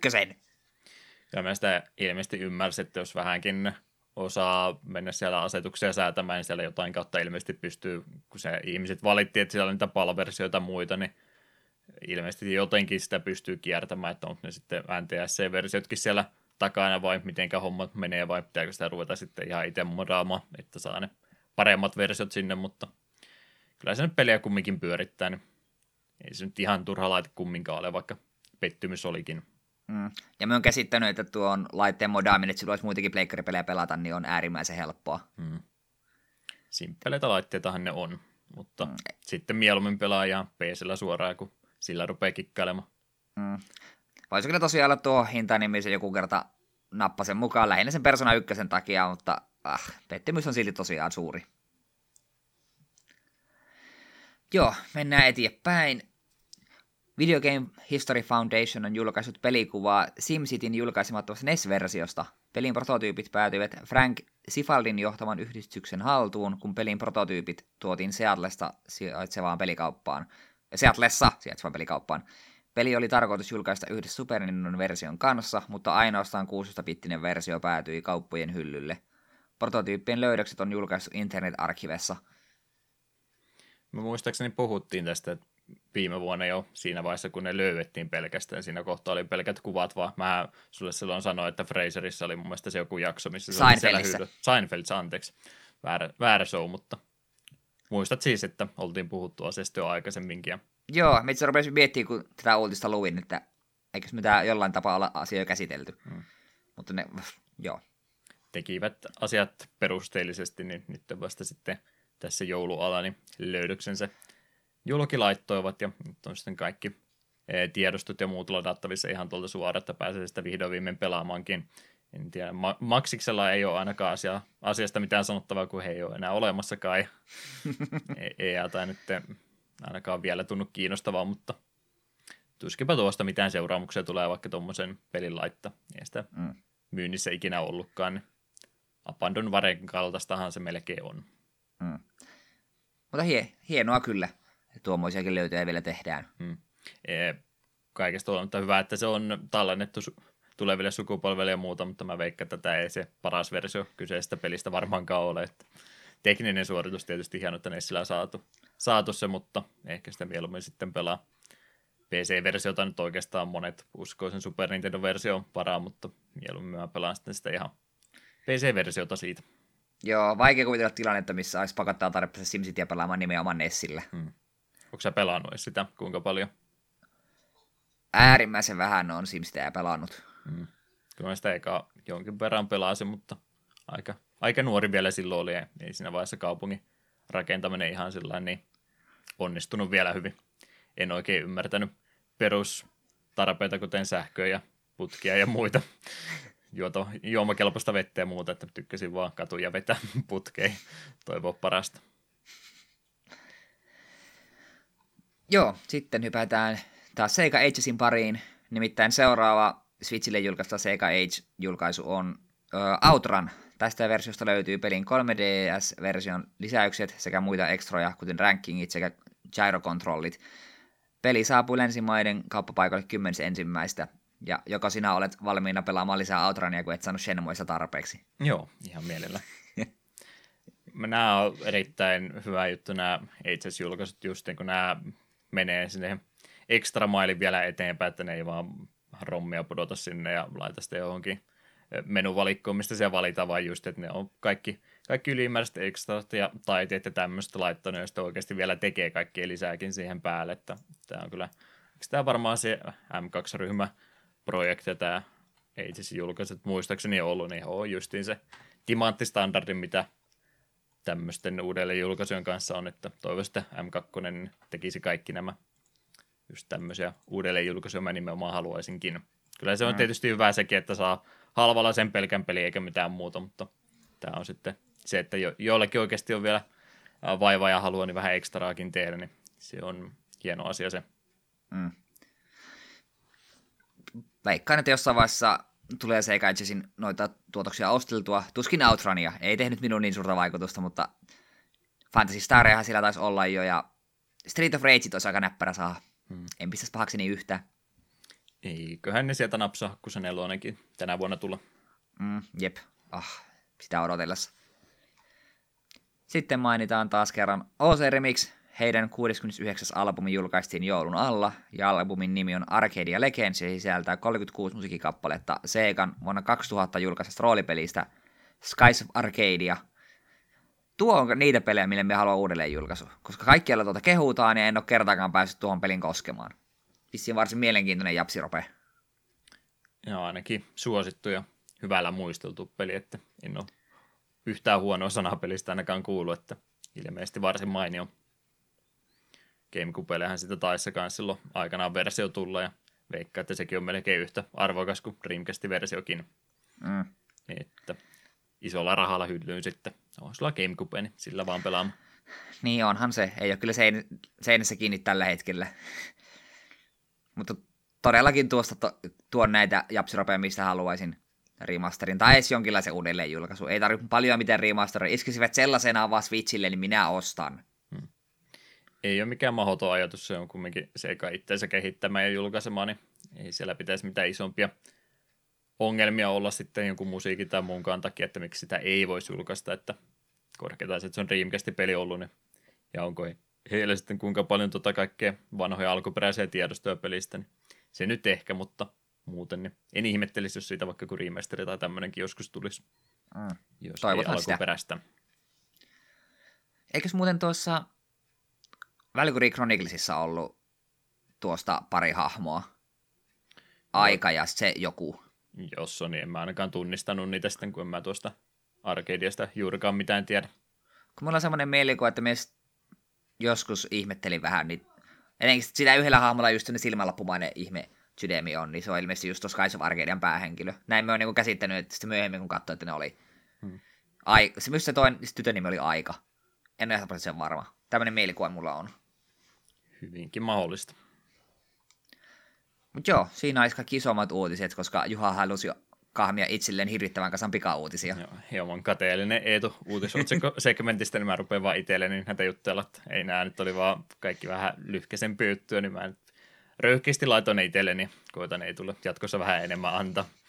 Awesome Games and Quick on tässä juurikin alkanut jo itse asiassa, kun tätä jaksoa kuuntelette, eli siellä on taas speedrunit käynnissä. En nyt ollut ihan niin paljon investoinut aikaa ja huomiota siihen, että en ollut sieltä jo laittanut kalenteri ylös, että mitä pitää katsoa, että on jo sen verran vakiintunut asema heillä kumminkin, että tiedän kyllä, että mi- milloin se on aina tulossa, mutta en sillä enää ihan niin aktiivisesti teekään seuraa, että auki laite, jos satun paikalla olemaan, mutta en, en tosiaan jotain tiettyä runeja enää välttämättä, niin on ne Megamanin runit jo aika monta kertaa nähty ja tämmöistä, niin yleensä sitten jälkeenpäin jotain jänniä, mitä ei ole koskaan aikaisemmin nähnyt, niin niitä nyt mieluummin kattelen tässä vaiheessa muita suosikkipelejä, niin tulee sitten katsottua ihan tässä vuoden ympäri suoraan Twitchin kautta, niin ei tarvitse näitä maratonia niiden takia odotella.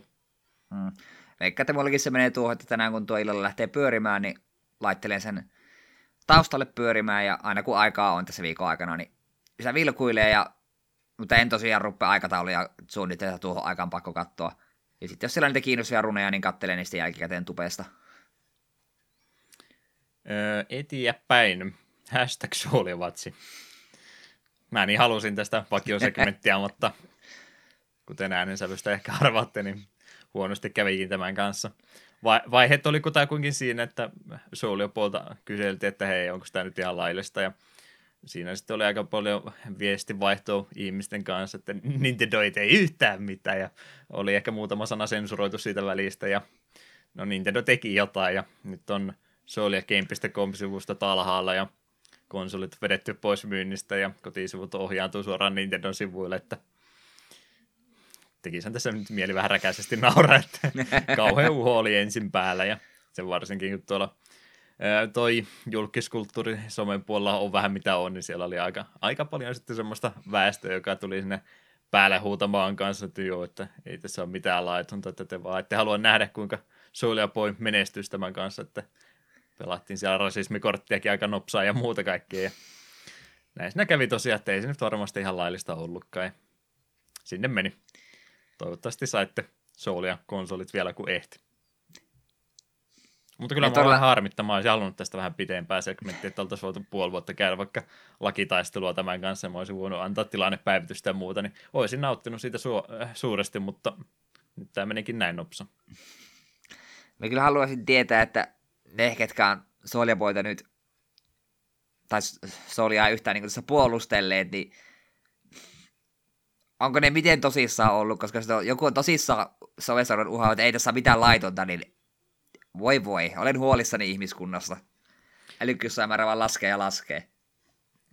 Joo, tämä on nyt vähän sama silloin, kun meillä oli Dragster vatsi päällä, niin aika lailla se on se sama tämmöiset väittelyt aina menee, että no, sä et pysty todistamaan X ja X asiaa, ja sitten se siirretään sitä koulupostia vaan eteenpäin taas, no et sä voit todistaa, että jos Soulja voi tehnyt sopimusta Nintendon kanssa.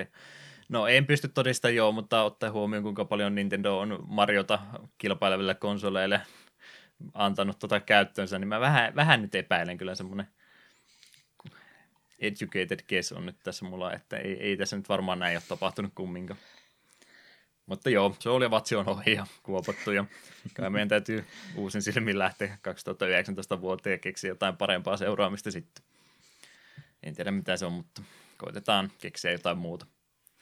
Switchin noita julkaisuja, mitä muita tuossa on tullut, niin semmoinen erikoisuus. Mä en tiedä, onko tämä tänne Eurooppaan asti tullut, mutta ainakin tuolla Jenkkimediassa tästä kirjoitettiin. Semmoinen tappelupeli kuin Fighters History, mikä ei varmastikaan juurikaan kenellekään sano yhtään mitään, mutta oikeastaan se erikoisuus siinä on tähän aikaan, kun noita 2D-tappelupelejä rupesi aivan mahdottomia määriä yhtäkkiä tulemaan, niin tämä kuviakin kun käytte katsomassa, niin tämä näyttää kyllä aika erehdyttävästi ihan suoraan Street Fighter 2, että aika lailla menuelementit ja kaikki samannäköisiä, haamut on samanlaisia ja maailmaa kierretään ympäri tappelemassa eri tota, kansalaisuuksia, tai siis eri, eri maan kansalaisia vastaan, siellä on aika niin kuin vastaavanlaisia hahmomodeleitakin, mitä Street Fighter 2 oli, ja Capcom tästä oli aikanaan sitten ihan yrittänyt uhkalla, että hei, nyt mennään raastupaan tämän takia, ja ilmeisesti ei, ainakin ymmärsin näin, että ei siitä sitten mitään seuraamuksia lopulta tullut, ja nyt se on sitten Switchillekin tämmöinen erikoisuus päätynyt, että ei ilmeisesti ole yhtä hyvä peli kuin Street Fighter 2, mutta mielenkiintoinen peli kumminkin historiassa tämän väitetyn plagioinnin takia. Mutta en ole ostamassa kyllä. Eikä varmaan etuka. Joen. Ja tämä tappelupeli historiaan. Haha. Öö, semmoinen jännä modausprojekti tuossa oli, tämä nyt ei varsinaisesti ole mikään retro-uutinen, mutta siihen rinnastettavissa oleva asia kumminkin, eli Kase Emanuara on ehkä saattanut jossain jaksossa aikaisemminkin mainita, että se oli muistaakseni, olikohan se, se Super Mario 63, niin olisikohan sekin ollut hänen käsialaa, ja on kumminkin noita 64 Marion romhakkeja ja muuta tehnyt aikaisemminkin, niin hän oli nyt tehnyt sitten tämmöisen versio, että Super Mario 1 kentät laitettu Mario 64 enginellä pyörimään, eli kaksulotteisia kenttiä ei pysty kameran puolelle ja poispäin kävelemään, mutta muuten on kaikki noin 64 Marion ominaisuudet olemassa, mitä liikkeitä ja muita hänellä siinä oli, niin niitä pystyy sitten näissä kaksi, kaksulotteisissa kentissä tekemään, niin aika jännän näköinen projekti on, en varmaan nyt ihan heti ole sitä kokeilemassa, mutta jännä projekti kaikesta huolimatta. Tämä kuulostaa sitä hullulta tiedemiehen projektilta, että entä jos? Mm. Ja, ja aion kyllä tästä videon katsoa, että miltä tämä näyttää, koska tämä kuulostaa kaikin puolin hämmentävältä. Ja tai omalla tavalla, omalla tavalla aika hienolta. Bravo! Hauska projekti varmastikin. Zeltasta oli kans joku löytänyt hyvää tota uutisointia meille. Joku on löytänyt Zeltasta tuohon miinusmaailmalle, eli vähän sama mitä Mario 1 justi oli. Oli sitä semmoista mahdollista, että pääsi sinne vähän rikkomaan peliä ja katsomaan sitä miinusmaailmaa, mikä nyt ei siis oikea piilotettu maailma oli, vaan mitenkä toi nyt on dataa tallennettu noille vanhoille pelikaseiteille, niin se vähän niin kuin ottaa niitä elementtejä sieltä täältä ja siitä tulee se miinusmaailma, niin vähän sama juttu oli Zeldasta nyt joku löytänyt. Ilmeisesti oli pitänyt kumminkin vähän, eh, vähän mennä sitten modaamaan sitä peliä, että ei, ei siitä suoraan, suoraan pystynyt niitä pelikentän rajoja rikkomaan, mutta parilla muutoksella sitten ne sai löydettyä tuon miinusmaailman, ja ei siinä nyt mitään muuta erikoista ole, mutta kun menee vähän, vähän taustat sekaisin, että pystyy kävelemään käytännössä puitteen ylitte ja muuta, ja viholliset ilmestyy väärään paikkaan ja muuta, että siellä menee vähän niin kuin kaksi aluetta lomittain päällekkäin, niin siitähän tämä miinusmaailma käytännössä taitaa tulla. Tämäkään nyt mikään mahdottoman iso uutinen ole, mutta tosi moni Nintendo-sivusto niin tästä kumminkin uutisoi, että ei nyt on tullut tämmöinen superhieno löytö. Haluaisin siitä nyt muillekin kertoa, että tämmöistä jännää tuolla Nintendo-maailmassa. Juttua kumminkin tässä oli viime aikoina.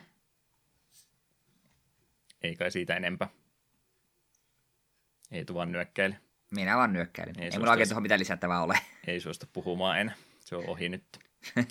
Sen mä tässä vielä haluan ihan lopuksi lisätä. Mä tuossa eilen yöllä niin tämmöisen valitettavan asian huomasinkin. Semmoinen podcasti oli lopettanut toimintansa.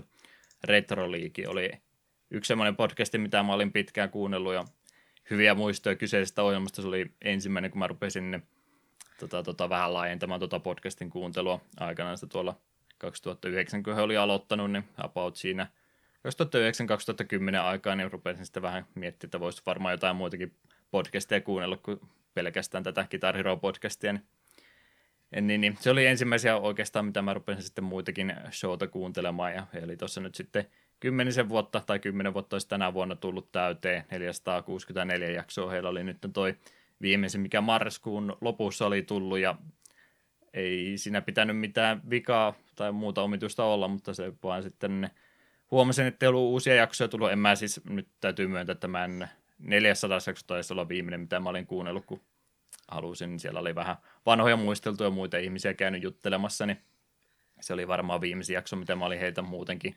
ainakin järjestelmällisesti kuullut. Ja sitten sitä ennen ja sen jälkeenkin vähän sieltä täältä korkeintaan vaan. Niin en ollut itsekään nyt niin aktiivisesti viime aikana kuunnellut ja sen takia vähän tällainen kuukausi puolitoista myöhemmin huomasinkin, että hetkinen, mikä tässä nyt homman nimi on ja oli sitten toinen niistä tekijöistä ilmoittanut jälkeenpäin, että joo, sori, tämä nyt oli minun syytä, mutta tultiin siihen tulokseen, että ei, ei jatketa podcastia nyt sitten enää ollenkaan eteenpäin.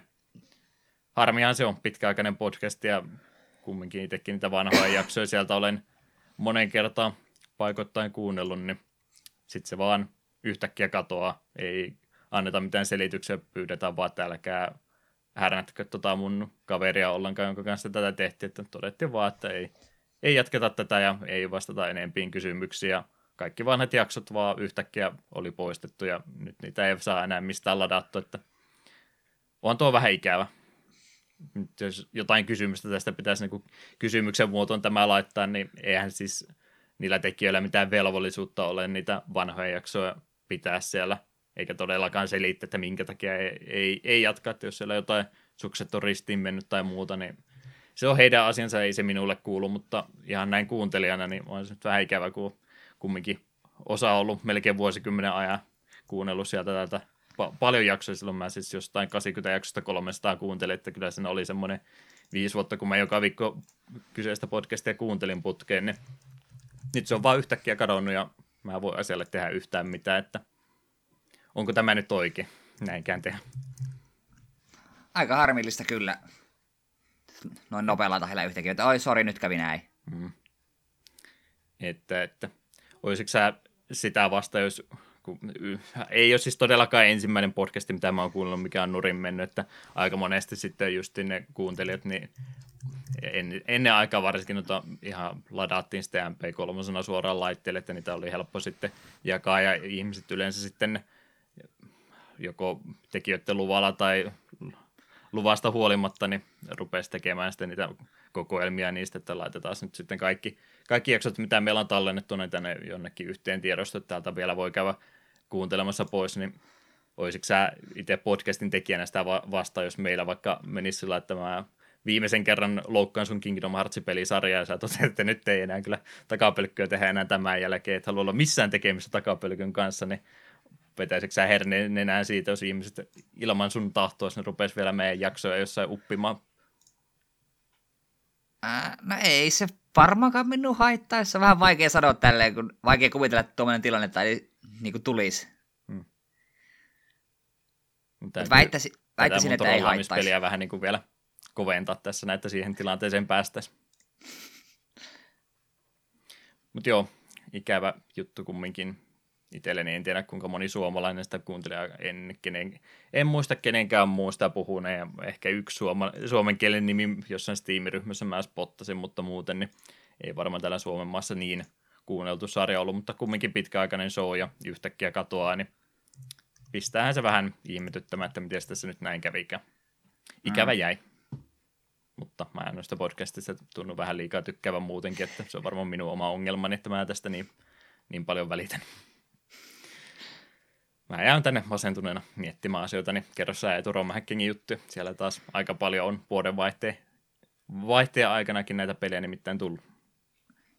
Joo, ensimmäisenä on Godzilla Kai, Kaiju Daishingeki, Godzilla Monster Attack, vuonna 1995 Game Gearilla julkaistu peli, joka yhdistelee strategia- ja tappelupelejä. Joukkoja liikutellaan kartalla ja taistelut käydään 1 vs 1 hengessä tappelupelien tapaan. Sims CO Ltdn julkaisema ja Seikan kehittämä ja käännöksestä vastuussa Super, joka on useammankin meidän mainitsen pelin jo hoidellut. Melkein joka jakson on aina jotain uutta tehnyt. Mm. Sillä ei taida muita harrastuksia ollakaan. Mm. Tämä on hyvä harrastus. Tuo on ihan hyvä harrastus tosiaan. Onko sä Godzilla vani? Enpä juuri. Mä oon sen yhden vanhan, tai no vanhan ja vanhan, ensimmäisen amerikkalaisen mm. Godzilla-leffan nähnyt joskus aikoinaan. Joo siihen oli niitäkin menossa, että olisin ehkä varmaan Godzillasta enemmän tykännyt, jos olisi ollut se amerikkalainen versio, se ensimmäinen, mitä näin. Se ei muistaakseni kovinkaan hyvä ollut. Muistan vaan kauhean Hector, hei Kotsilla tai tämä on tosi kova juttu, en, en mä tiedä itsekään tästä mitään, mutta nyt tuli jenkkiversio ja katsottiin se ja joo, eipä yhtään mitään mieleen jäänyt siitä sitten, että muistaakseni surkea elokuva. Mm, ei, ei se kyllä hyvä ollut. Mistähän niitä vanhoja voisi katsoa. Löytyisikö arkaivista? En kyllä tiedä, löytyisikö jostain. Olisi kiva nähdä, kun mm. siellä kumipuvussa ihmiset talloo pahvitaloja. Jep. Joo, seuraavaksi sitten Linkle Liver Story. Me olemme tuo tarkoitan nyt maksaa tuo liver tuossa. Se on varmaan Japania jo live-sana ollut ja nyt taittanut jotenkin taivuttaa sitä omituisesti. En mä, en mä itse jaksa usko, että se nyt maksasta on kyse. Mut joo, Segan ja Nextechin kehittämä toimintaroolipeli Sega Saturnille vuodelta 1996. Käännöksen takana oleva Aisha teki ekstra työtä ja käänsi myös pelin mukana tulee manuaalin. Siitä pisteet kotiin, että jaksaa nähdä vielä vähän ekstraa. Hmm. Kuvia katteli ja Saturnin peli 2D-grafiikolla, oli ainakin ihan nätin näköinen. Tuommoinen Joo, toi, kanssa... toiminnallinen peli kumminkin, ei mikään JRPG, semmoinen vuoropohjan. Mm, mekin tuossa tsekkailin kuvakaappauksessa, näytti ihan, ihan pelattavalta. Mutta eipä meillä aika ikinä tuommoisille ole, niin... Ei sitä tii. Mm. Äh, pahoittelen, saatan yskiä, yskiä kohta. Yritän yskiä muualle kuin mikrofoniin sitten, kun jos tilanne menee siihen. Mä voin pois editoida, ei hätä. Mut joo. Kuhet tukehdu. Sitä en no, voi korjata. Jälkieditoinnilla sekin menee. Mut joo, seuraavaksi sitten Napoleon La... Mitä? Laikle de Guerre. En kyllä tiedä yhtään, miten se lausua. Ainoastaan Japanissa ja Ranskassa julkaisi strategiapeli GPAlle vuodelta 2001. Nimensä mukaisesti peli sijoittu Napoleonin aikakauteen, vaikkakin historiallisen tarkkuuden kanssa on otettu vapauksia. Nintendon julkaiseva peli on Gengin kehittämä ja käännösprojekti on nimimerkki Kroll 103 ensimmäinen. McCall. McCall. Ei siellä ei siellä olekaan R välissä mm. mennä omia. Niin. Aika erikoinen, että pelkästään Ranskassa vaan tulos tietysti kun Napoleoni kyseessä, niin joo ymmärrän, mutta jos se nyt on Ranskaa asti tuotu, niin sitä nyt varmaan mahdoton vaiva olisi ollut enää muuallekin tuoda. Tietysti Jep. täytyy pitää sekin mielessä, kun palaversiota tehdään, niin siellä, en tiedä onko siellä sitten ihan niin velvollisuus ollut, että jos haluaa palveluilla julkaista, niin pitää olla englanniksi, ranskaksi, saksaksi, italiaksi. Melkein kaikissa palpeleissa aina, jos on päässyt kieltä valitsemaan, niin siellä on sitten ollut, ollut se perinteiset viisi ainakin. Mm, totta. Itse ekstraa siitäkin olisi tullut, mutta kai se nyt olisi pieni vaiva enää sen jälkeen, kun kerran ranskaasti tuodaan, että vähän, vähän laajentanut. Englanniksi nyt ainakin ees. Mm, niin en tiedä, onko tuosta pelissä tullut Ranskassa hirvittävä hitti. Kaikki siellä muistelevat, ah, paras strategiapeli ikinä. Mm. Mut joo, sitten Nishiin Pachinko 3, Pachinko-peli Super Nintendolle vuodelta 1996, pehin kehittynyt Nishiin ja julkaisut KSS, ja kääntäjänä Mr. Richard 999, joka myöskin meille tuttu herra. Mm. Joo, tää vetää vaan Family Circuit ja Pachinko-peli. En ole niissinsä löytänyt. Jep. Tää varmaan Pachinko-pelejä Super Nintendolle, niin varmaan seuraavaksi tuo Konami rupeaa tekemään Pachinko-pelejä Pleikka ja muille. Koska ne on nyt niin kovasti rakastunut se Pachinko-osa. Joo, ei sitä oikein osaa tajuta, että kuinka iso bisnes se Pachinko siellä oikeasti on. Me vaan meemejä tehdään ja nauriskellaan koko asialle, mutta sillä isot rahat kumminkin liikkuu. Juu, juu, ei niin kuin Metal Gearit ja muut, niin oli ihan pelkkiä nappuloita verrattuna Pachinkoon. Hmm. Mut, joo, ei puhuta, ei puhuta Konamista enempää. Uh, Ihatovo Monogatari, The Stories of Ihatovo. Vuonna 1993 julkaistu tarinavetoinen seikkailupeli, jossa pelaajan tehtävänä on löytää ja tavata tunnettu japanilainen kirjailija ja runoilija Kenji Miyazawa. Miyazawa oli 1900-luvun alussa elänyt tarinoitsija, jonka töiden pohjalta luodaan yhä tänä päivänä uusia versioita. Pelin skenaarioissa on hyödynnetty hänen kirjoittamisen lyhyt tarinoita, Hektin kehittämän ja julkaiseman pelin käännöksen tekemiseen osallistuvat DDS Translations, Flash PV ja Tom. Nyt mä ainakin tässä kohtaa sanoin, että mitä ollut nyt pitkä aika tosi mielenkiintoinen peli. Tässä ei siis mun mielestä ole mitään kompattia eikä muutakaan, että taas vähän verrast- verrattavissa varmaan johonkin tähän apua, mikä se on se erittäin tärkeä peli, se tarinavetoinen peli Steamissa. Story, joku story. Apua, Eetu, pelasta mut. Miksi mä muista tässä kohta. Story. Mun mielestä joku story sen nimessä. Yksi sana siihen eteen vielä. Ei, ei ole Cave Story todellakaan, vaan... Voi, että no, mä selailen mun Steam-kirjaston tässä näin läpi, niin, mutta kumminkin siis pelkästään semmoinen tarinavetoinen ylhäältä päin kuvattu peli, missä ei mitään kompattia tai muuta ole, vaan pelkästään jutella ihmisille tarinaa mennään eteenpäin. Semmoinen ja nimenomaan Super Nintendo-aikaa, niin aika erikoinen, ei tuommoisia ainakaan siihen aikaan englanninkielisiä versioita, niin ensimmäistäkään muista. Mm, Kuulostaa totta. enemmänkin tämän päivän indie-peliltä kuin Super Nintendo-peliltä. Jep. Hmm. Haluatko sinä etsiä vai jatkaa, mä jatkan minä eteenpäin? Sä menet eteenpäin ja minä etsin täällä näin. Okay. Se on meidän työjako tässä nyt. Okei, okay, seuraavana sitten Super Robot Wars X käännösryhmä Aeon Genesis jatkaa Super Robot Wars-pelin kääntämistä. X on pelisarjan neljäsosa, ja se julkaistiin Super Nintendolle vuonna 1994, ja pelin on kehittänyt Winkisoft ja Banpresto. Ollaankohan me mainittu aiemmin Super Robot Wars? Kyllä, me ollaan pari kertaa ainakin. Siinä oli se joku Gaidenin sarja spin mistä me puhuttiin viimeksi, ja mun mielestä näitä Robot Warsia sitten aikaisempiakin tosiaan ollut. Sama käännösryhmään, niitä on tuossa viime vuonna teki enemmänkin. Hmm. Hmm. Nämäkin voisi olla omalla tavallaan olla ihan kivoja pelejä pelata joskus. No enpä tiedä. Ei sinulle kelpo vaan kandemit. Joo, se on se. Se on se meidän podcastin spin-offi, mitä mä oon pitänyt tähän asti piilossa. Että kundomia. Mitä niitä nyt muuta on näitä vakioita tässä Roma Kingissä ollut. Koemoni. Mm.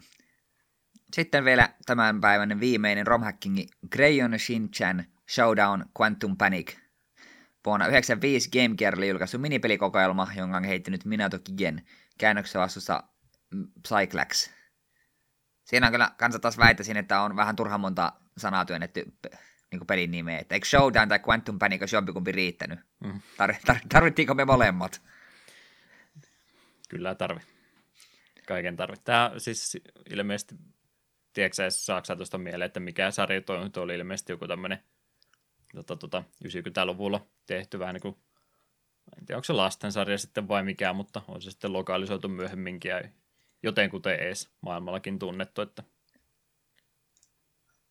en tiedä, ei, miten ei. sitten tuommoisella kannettavalla koneella, niin sinä vaan luki ohi, tai tota, siinä käännössivuissa että party game, mutta en mä nyt ainakaan oleta, että se mikään Mario Party-tyyppinen peli on, missä neljä ihmistä yhden Game Gearin ympärille kokoontunut, että kun minipelikokoelma se sitten varmaan on. Todennäköisesti joo. Mutta tunnettu sarja se kumminkin on, minkä pohjalta se on tehty, niin sen siitä halusin sanoa. Mä en nyt jostain kumman syystä vieläkään meinaa löytää sitä peliä, että ihan mikä tahansa muu päivä. Tossa ei mikään story kuin Tuutemuuni. Niin, niin Aa, no siihen, no, mä, me... siihen mä vertaisin. Niin, no me rupesin miettimään, että voisitko se verrata Tuto Moon, että et se puhut sitä storista, niin et, sitä, et, ei silloin Tuto Moon ole. Siihen tosiaan sitä Ivatovo-peliä ajattelin, että siihen verrannollinen, ei kompatti eikä mitään muuta, vaan pelkkää tarinaa vaan. Joo, nohan siinä Tuto Moonissa niitä periaatteessa niitä puzzle-juttuja, mutta tekin taisi pysty ohittamaan, jos haluaa. Niin. Ei se ole kompattia puzzleilu. No, no kuitenkin. Mutta joo, no tä, nyt kun ma- mainittiin, niin voi ohi menetä sanoa, että hei, Tutio Muun on hyvä peli, menkää ja pelatkaa se. Mm. Tai siis se on hyvä kokemus. Onkohan se kohta kymmenen vuotta jo, että voidaanko me se ottaa takapelkki, olemme se jo molemmat pelattu, niin ei se onnistu. 2011, pari vuotta vielä. Ai ai ai. Sitten kohta. Stage 3 kautta viitos kenttien musiikki plus sitten neloskentän musiikit Metalstormista olin ajatellut tähän väliin pistää soitattamaan, jos ei Eetulla tosiaan uutisotsikoihin muuta lisättävää enää ollut. Eipä mulla muuta. Hyvä. Jätetään se taakse ja kuunnellaan nuo kappaleet ja sitten itse jakson pääaista vähän enemmän.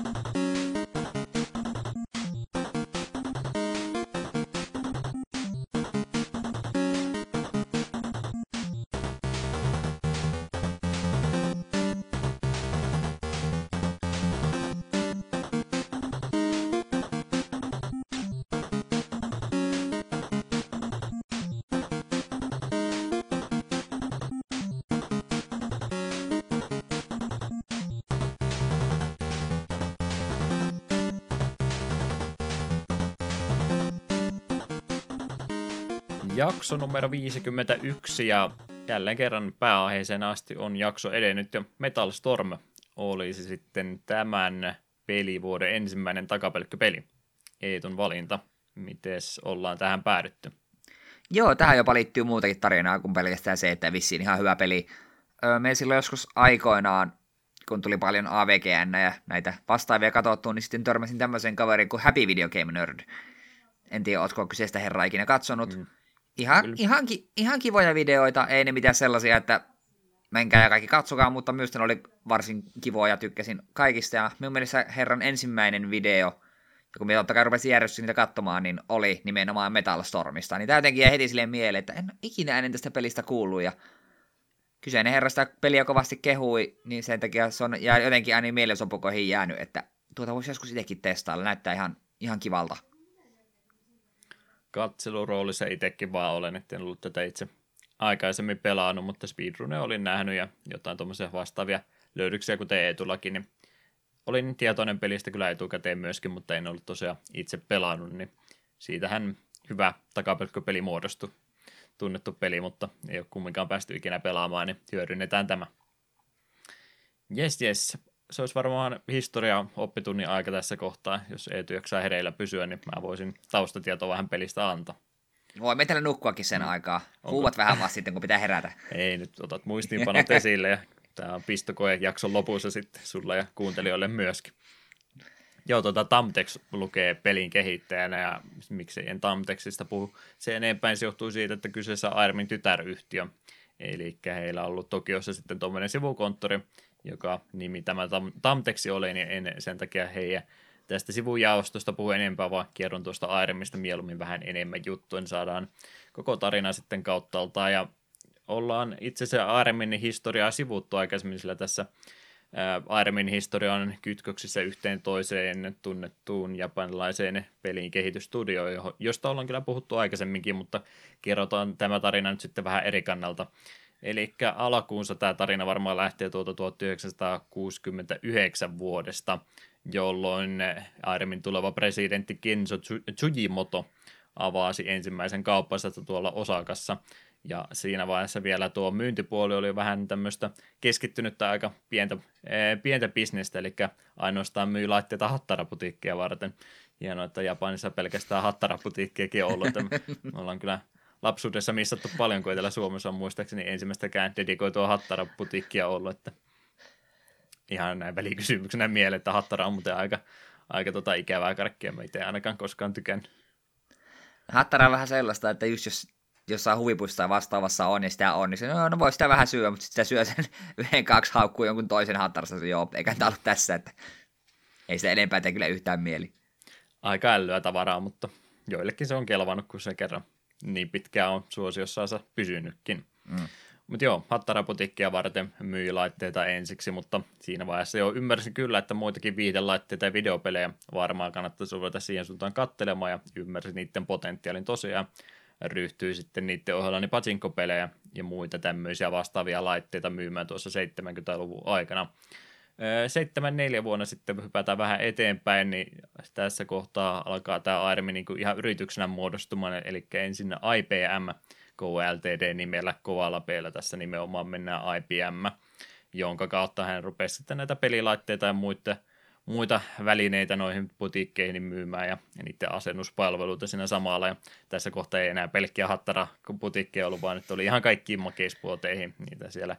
Niitä tiedän kyllä, että Japanissa paljonkin on ollut näitä tämmöisiä äh, mom and pop hengessä pieniä butiikkeja kadun kulmissa ja muissa, ja siellä on lapset käynyt hakemassa, niin karkkinsa ja siellä on sitten pihalla ja sisälläkin jonkin verran nä- näitä pelilaitteita ja muita ollut. Mä Game Center CX tosiaan kattonut. Tiedän kyllä. Sieltä näkee. Tosiaan IPM tulee sanoista International Playing Machine, eli vähän tuommoista englantilaista vivahdetta tuossa nimessä kyllä on lyhenteessä – 70-luvun aikana yritys sitten ryhtyy myös rakentamaan omia arcade-kabinettia ja CRT-monitoreja myöskin valmistamaan, eli heille ei tässä vaiheessa vielä tosiaan omia pelejä ollut, mutta mitä muut, muut yritykset teki pelejä, niin heille sitten tämmöisenä avustavana yrityksenä oli, että heille sitten tuota välineistö, että saadaan sitten ne arcade-kabinet todellisesti niin ihan niin kuin käyttöönkin tarvii ne kumminkin jonkinlaisen päätteet, mistä niitä pelejä pelataan. Mutta 78 oli sitten se vuosi, kun tämä yritys rupesi niitä omia arcade-pelejä sekin julkaisemaan, joista toi IPMS Invader oli ensimmäinen. Ja nimestäkin voi varmaan päätellä, että Space Invaders kopiohan tuossa oli kyseessä. Tämä oli vielä sitä aikaa, kun aika röyhkeästi pongia ja Space Invaders ja muita tämmöisiä suosittuja pelejä, niin jokaisella firmalla oli sitten ne omat versionsa niistä, että ei siellä vielä innovaatiota ihan niin hirveästi ollut, vaan kopsattiin sitä, mitä muilla oli ja tehtiin vaan oma versio siitä. Vuotta myöhemmin sitten amerikkalainen IPM, eli nyt tulee sitten yhteen törmäyksen kohta pehmeällä IPM, niin lähestyi yritystä kirjeellä, että teidän nimi on nyt pikkusen liian vastaavanlainen tuon meidän kanssa, että voisitte vaikkapa tehdä tuolle asialle jotain, että tästä muita seuraamuksia tulee, ja sitä myötä sitten IPM-nimi vaihdettiin Airemiksi, joka lyhenne tulee sanoista International Rental Electronics Machines. 80 vuonna sitten yrityksen kanssa yhteistyötä tehnyt Nanao-firma, eli tälle firmalle oli tosiaan noita arcade-kabinettia ja monitoria juurikin tehty, niin tunnetaan nimellä myöskin Eisu nykyänsä, niin tämä yritys osti enemmistön tuon Airmin osakkeista, mutta Tsujimoto siellä sitten kumminkin yrityksen johtajana vielä jatkoi. Vuotta aikaisemmin Tsujimoto oli myöskin aloittanut toisen yrityksen IRM Corporationin. Tässä nyt on samankaltaisia lyhenteitä monta tullut putkeen, toivottavasti pysytte perällä, mutta toi IRM-pisteet joka kirjaimen väliin, niin tämä yritys sitten tunnettiin myöhemmin nimellä Capcomi, eli me ollaan noita Capcomin pelejä jonkin verran puhuttu ja muistaakseni ollaan tähän vaiheeseen päästy aikaisemminkin, mutta vähän eri näkökulmasta. Eli Tsujimotolla oli tässä kohtaa kaksi yritystä yhtä aikaa pyörimässä ja molempien johdossa hän yritti siinä sitten pallotella fiksusti vastuitansa aina vuoteen 1982 asti, kunnes hänet sitten pakotettiin täältä Airemin johdosta pois huonojen myyntilukujen takia ja Tsujimoto sitten tosiaan poistui täältä kokonaan ja täysaikaisesti rupesi tuolla Capcomin puolella sitten hommansa hoitamaan. Mutta muuten toi 80-luvun aika, vaikka sieltä nyt perustaja lähtikin pois, niin oli se kannattavin vuosikymmen koko firmalle, koska siinä aikaan näitä hitti pelejä sitten rupesi aika paljon tulemaan. Meille ehkä tunnetuimpia sitten oli toi R-Type 87 ja Kung Fu Masterikin yksi, minkä mä oon monesta paikkaa on kuullut 84 ja paljon muutakin pelejä sieltä joukosta kyllä löytyy, millä rahaa sitten tehtiin ja oikein ma- mahottomat määrät.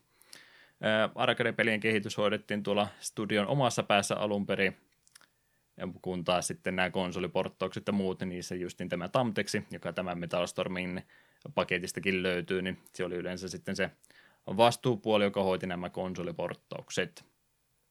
89 tehtiin Washingtoniin oma jaosto, se ei ehtinyt toimia kuin viisi vuotta ainoastaan, kunnes 94 sitten emoyhtiö päätti ruveta vähän uudelleen organisoimaan tuota yritystä. Ja samoihin aikoihin Airmin sitten luopui tuosta omasta pelin kehityksestään lähes kokonaan hetkeksi vaan, mutta jatkoi tuota arcade-laitteiden myyntiä ja vuokraamista. Pelin kehittäjä tehti siinä välissä lähteä muualle. Osa heistä perusti tuon Nasca Corporationin. He on varsinkin tuolla SNK puolella paljon tehnyt juttuja. Metaslukkia muun muassa ollut kehittämässä ja osa sitten jatkoi muihin firmoihin. 97 Nanao, joka nyt oli tässä kohtaa se omistaja, niin avasi uuden studio ARM Software Engineering Inkin, eli tuo ARM brändi siinä kohtaa vielä palautettiin ja pelin kehitystä ruvettiin sitten jatkamaan, mutta tässä vaiheessa koko se kehitysporukka niin oli vaihtunut kokonaan, ettei sillä niitä vanhoja henkilöitä enää muutamaa lukuottamatta korkeintaan niin ollut vaan. Ja uudella poppolla lähdettiin sitten Airemia uudestaan rakentamaan. 97 sitten tuo Arcadia-osasto heiltä myytiin kokonaan pois – mitenkään tuolla jos jotain Jubis, YUBIS, Jubis varmaankin, Corporationille, ja senkin jälkeen sitten tuo Arcade-jaosto, niin mitä sitä palloteltiin, niin se aika monella omistajalla kävi, se taisi Atluksellakin käydä jossain välissä, ja Atlus myi sen muistaakseni tuhannella jenillä eteenpäin, että sillä ei enää sitten hirveästi arvo, arvoa jossain vaiheessa ollut. Mutta tässä kohtaa vähän rupeaa tuo ARMin historia muutenkin käymään vähän hiljaisemmaksi, että vaikka siellä se Army-brändi on tosiaan edelleenkin pyörinyt, niin, niin 2000-luvulla, niin kyllä niitä PlayStationin Nintendo-pelejä tuli, mutta eipä kovinkaan montaa per vuosi, että ehkä yksi per vuosi tuolla listoilta löytyy, mutta hiljaisemmaksi meni ja 2010-luvulla sitten oikeastaan ei enää Ironmin nimeä ole juurikaan missään nähty konsolipelipuolella varsinkaan, mutta nämä tunnetut patsinkolaitteet, niin siellä Airemia ilmeisesti edelleenkin esiintyy, niin sieltä heidät löytää sitten vielä toimimasta, mutta valitettavasti nämä meitä kiinnostavammat pelit, niin niiden tekeminen nyt on ilmeisesti näillä näkymin loppunut kokonansa. Firma on kyllä edelleen olemassa, mutta sitten tuleeko heiltä enää mitään uusia julkaisuja, niin siitä ei meillä valitettavasti se enempää tietoa ole. Ja veikkaanpa, että varmaan sinne Pachinko-puolelle sitten jäädä. Aika monelle studiollehan tuolla Japanissa tuolla tavalla on käynyt, että ei siinä, siinä mielessä mikään harvinainen tarina todellakaan ole. Mitä ei tulla Airemista muuten mielessä, että muistatteko spotanne heidän logoansa missään muissa peleissä, mitä olet vuosien varrella pelannut? Logo on kyllä tuttu ja nimi myös. Piti kyllä tuota pelilistaa vähän selata, niin lähinnä sieltä silmään pisti R-Typeit. Ja sitten tällainen Super Nintendo tasoloikka kuin Dino City. Mm-hmm. Eräs kaveri sitä aikoinaan kovastikin kehuski, kehui ja on sitä mielestäni joskus myös striimannut. Niin se vaikuttaa ihan kivalta tasoloikalta, että sen voisi ehkä joskus itsekin pelailla. Joo, mä rupesin miettimään sitä Dynaa sitten, että minkälainen se on sitten ollutkaan. Muista, että Games Quickissa oli joku tämmöinen sama, samalta kuulostava peli. Oliko se semmoinen, että siinä niinku oli dinosauruksia platformeri kumminkin? Joo, kaksi eri dinosaurusvaihtoehtoa. Toisella oli lyönti ja toisella oli ranged isku. Hmm. Oliko siinä semmoisia tota, huvipuisto näitä vuoristoratakenttiä ja tämmöistä? Muistaakseni siinä oli yksi tai kaksi sellaista kenttää, hmm. koska mä oon itse sitä katsonut vaan vieressä, että mä en ole itse sitä pelannut. Joo, muista, oon mä sitten nähnyt sitä videota, se oli jossain GameStop Cookissa mukaan, näin siellä oli sitten mainio kommentti, joka joku lahjoittaja pisti, että Jossi Sailandi on kyllä ikääntynyt tosi huonosti. Sohva taisi rinä räjähtää hetkeksi. Hyvä kommentti, kyllä joo. Joo, itsellekin oikeastaan tuo R-Typin kautta ainoastaan tuo ARMI on tuttu, että eipä jo kovinkaan paljon sen lisäksi tullut heidän peleihinsä tutustuttu. Ja sillä Guardian Legendia ja Deadly Towersia ja Holy Diverin tiedä ja tämmöistä, mutta ei ole niitä tullut sitten pelattua kumminkaan. Mm, jep. Yes, yes. Mitä muuta ihmisiä siellä Metal Stormia tekemässä sitten on ollut, niin tuottaja, hänelle, hänelle krediitit annettu Hiroshi Futami, ei juurikaan ole paljon ollut mukana. Tämä peli oli sitten joku 1552 Tenka Tairani, tämä on tuota Japanin historia strategiapeli 93 vuodelta ja 96 sitten Bogi Dead Six, aika ko- kovis nimi kyllä tuolla noin, joku tämmöinen Air Combat-tyyppinen lentelyhävittäjäpeli sitten siinä ollut, ja hänestä ei mitään muuta tietoa ollut. Ja, ja ohjaajakrediitit oli annettu Kengo Miatalle, joka myöskin muutamassa pelissä vaan mukana ollut. R-Type 3, Assault Suite Leinus 2 ei sano mitään, Monkey Puncheri ei sano mitään.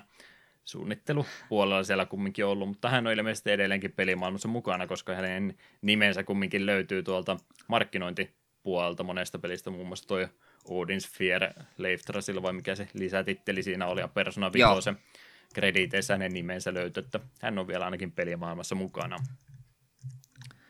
No, Julkaisu Metal Stormille tapahtunut 91 helmikuussa tuolla Pohjois-Amerikassa, 92 sitten huhtikuussa, 24. päivä Japanissa, eli poikkeuksellisesti Pohjois-Amerikassa ensin ja sitten Japanissa vasta jälkeenpäin. Ja palversiota tästä siis ei taida olla.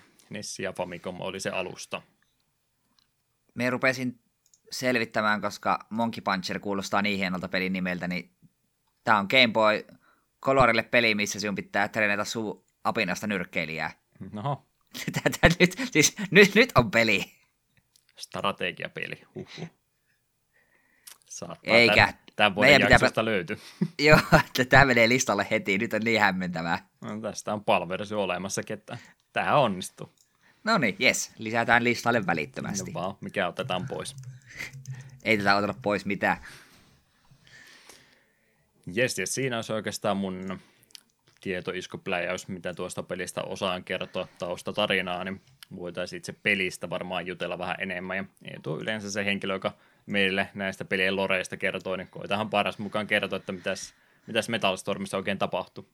Joo, se peli sijoittuu vuoteen 2051, jolloin ihmiset asuttaa jo koko aurinkokuntaa, mutta valitettavasti Pluton rakennetulle puolustusasemalle valtava laserase on mennyt epäkuntoon ja on kääntynyt ihmisiä vastaan. Ase tuhoaa muun muassa Neptunuksen ja ihmisten viimeinen keino on lähettää sotakone M308 Gunner asemalle käynnistämään aseman itsetuhomekanismi. Ja luonnollisesti pelaaja hyppää siis tämän sotakoneen M308 Gunnerin puikkoihin. Sut pitäisi kyllä palkata noita takakansia niin sinne kirjoittamaan tarinan synopsikset. Pelit myös automaattisesti enemmän. Ehdottomasti. Yes, yes. Pelimekaniikka. Mitenkäs sä etukuvailisit, että minkälainen peli tässä nyt meillä kyseessä sitten olisi?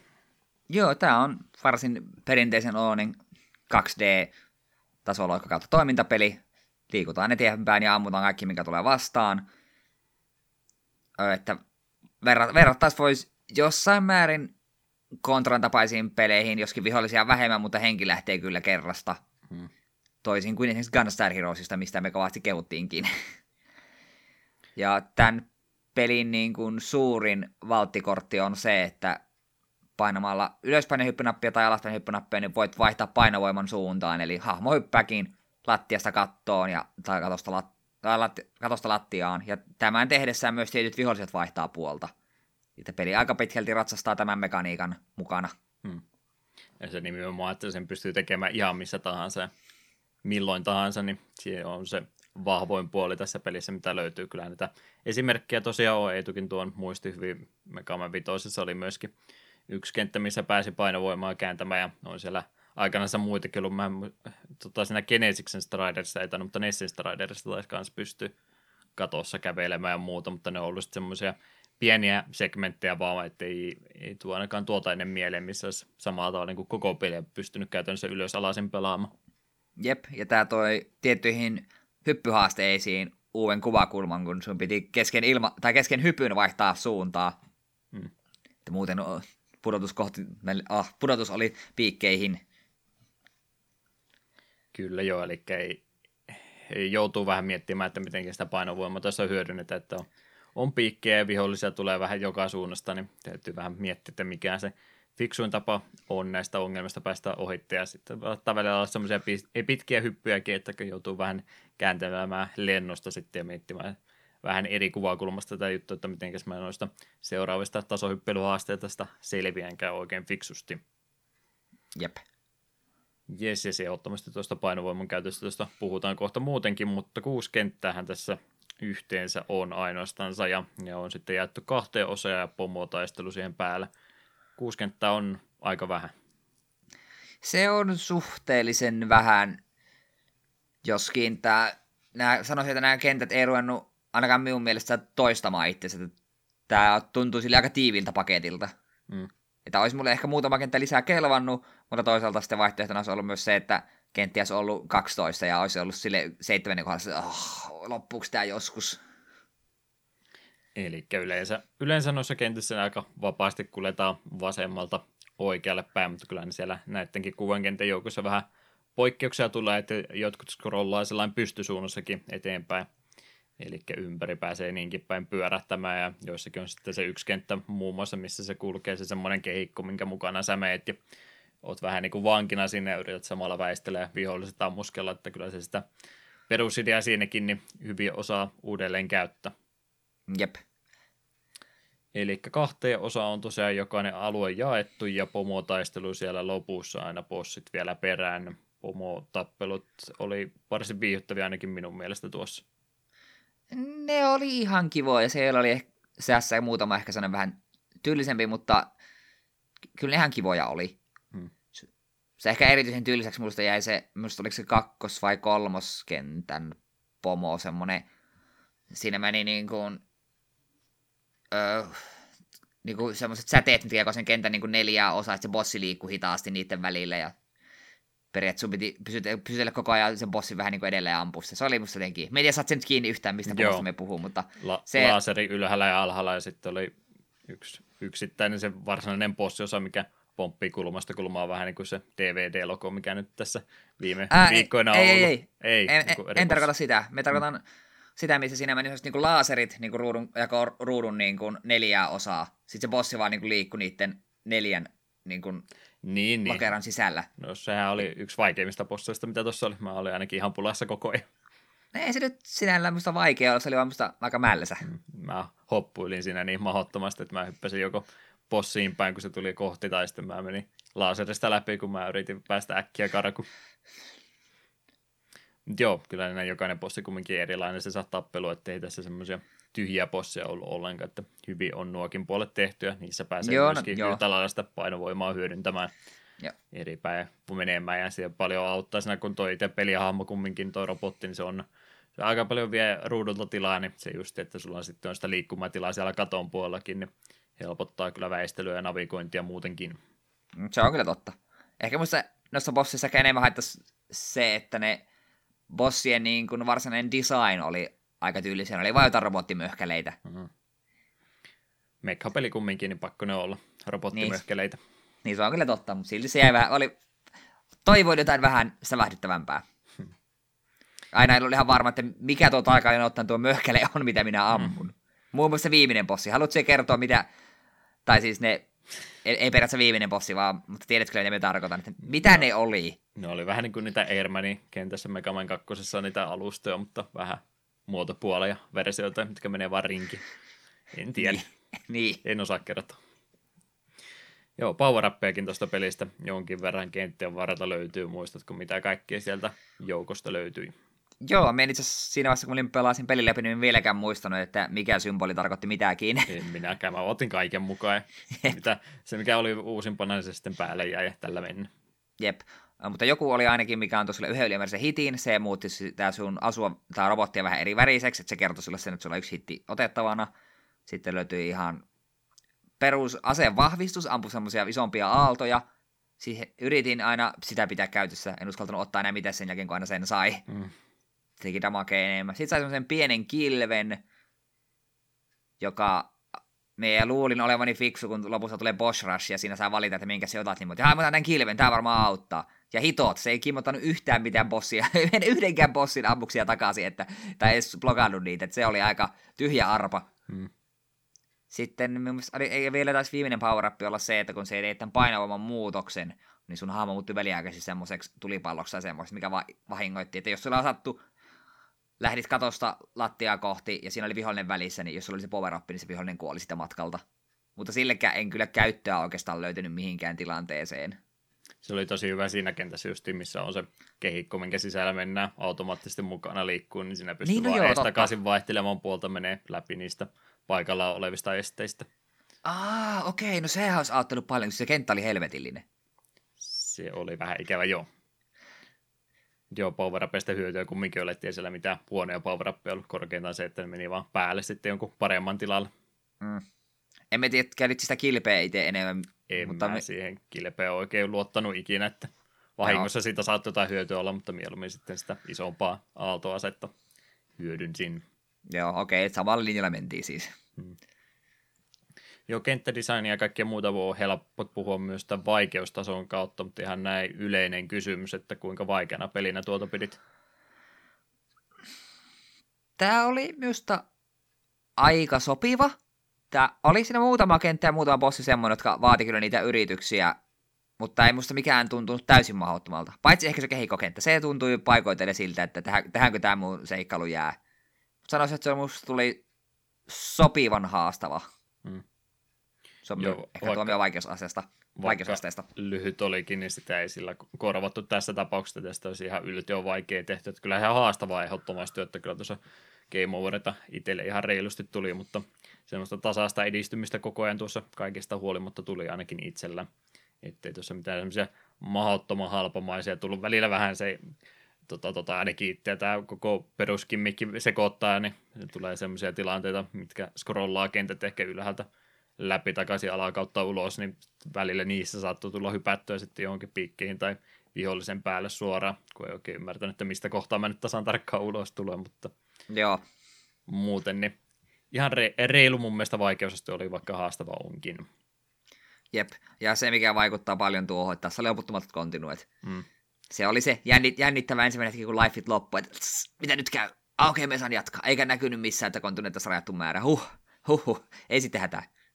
Joo, mä tämän kontinua loputtomuuden jo etukäteen tiesinkin, että mä en siitä ollut yllättynyt, mutta siltikin niin aika erikoista, tämmöisen peli on annettu loputtomat kontinuit, että kaikki mitä muut tässä pelistä niin ulkopuolisesti katsoo, niin ajattelee että joo, ei tässä ei anneta armoa, että tämä on nyt semmoinen yltiö vaikea peli, mutta sitten tuleekin tämmöinen yllätys, että ei kontinua ihan loputtomasti, vaan että ei tarvi save stateikään ruveta, jos millä tavalla tahansa peliä pelaakaan, niin ruveta hyödyntää, vaan voi ihan vaan luottaa siihen, että voi yrittää uudestaan ja uudestaan ja kontinuoi sitten kun nappasin, niin se jatkuu vielä esimerkiksi jossain siinä kolmoskentän toka, tokassa segmentissä, niin se myöskin jatkuu se tokasta osiosta, että sun ei tarvitse sitä kenttää ihan alusta asti aloittaa.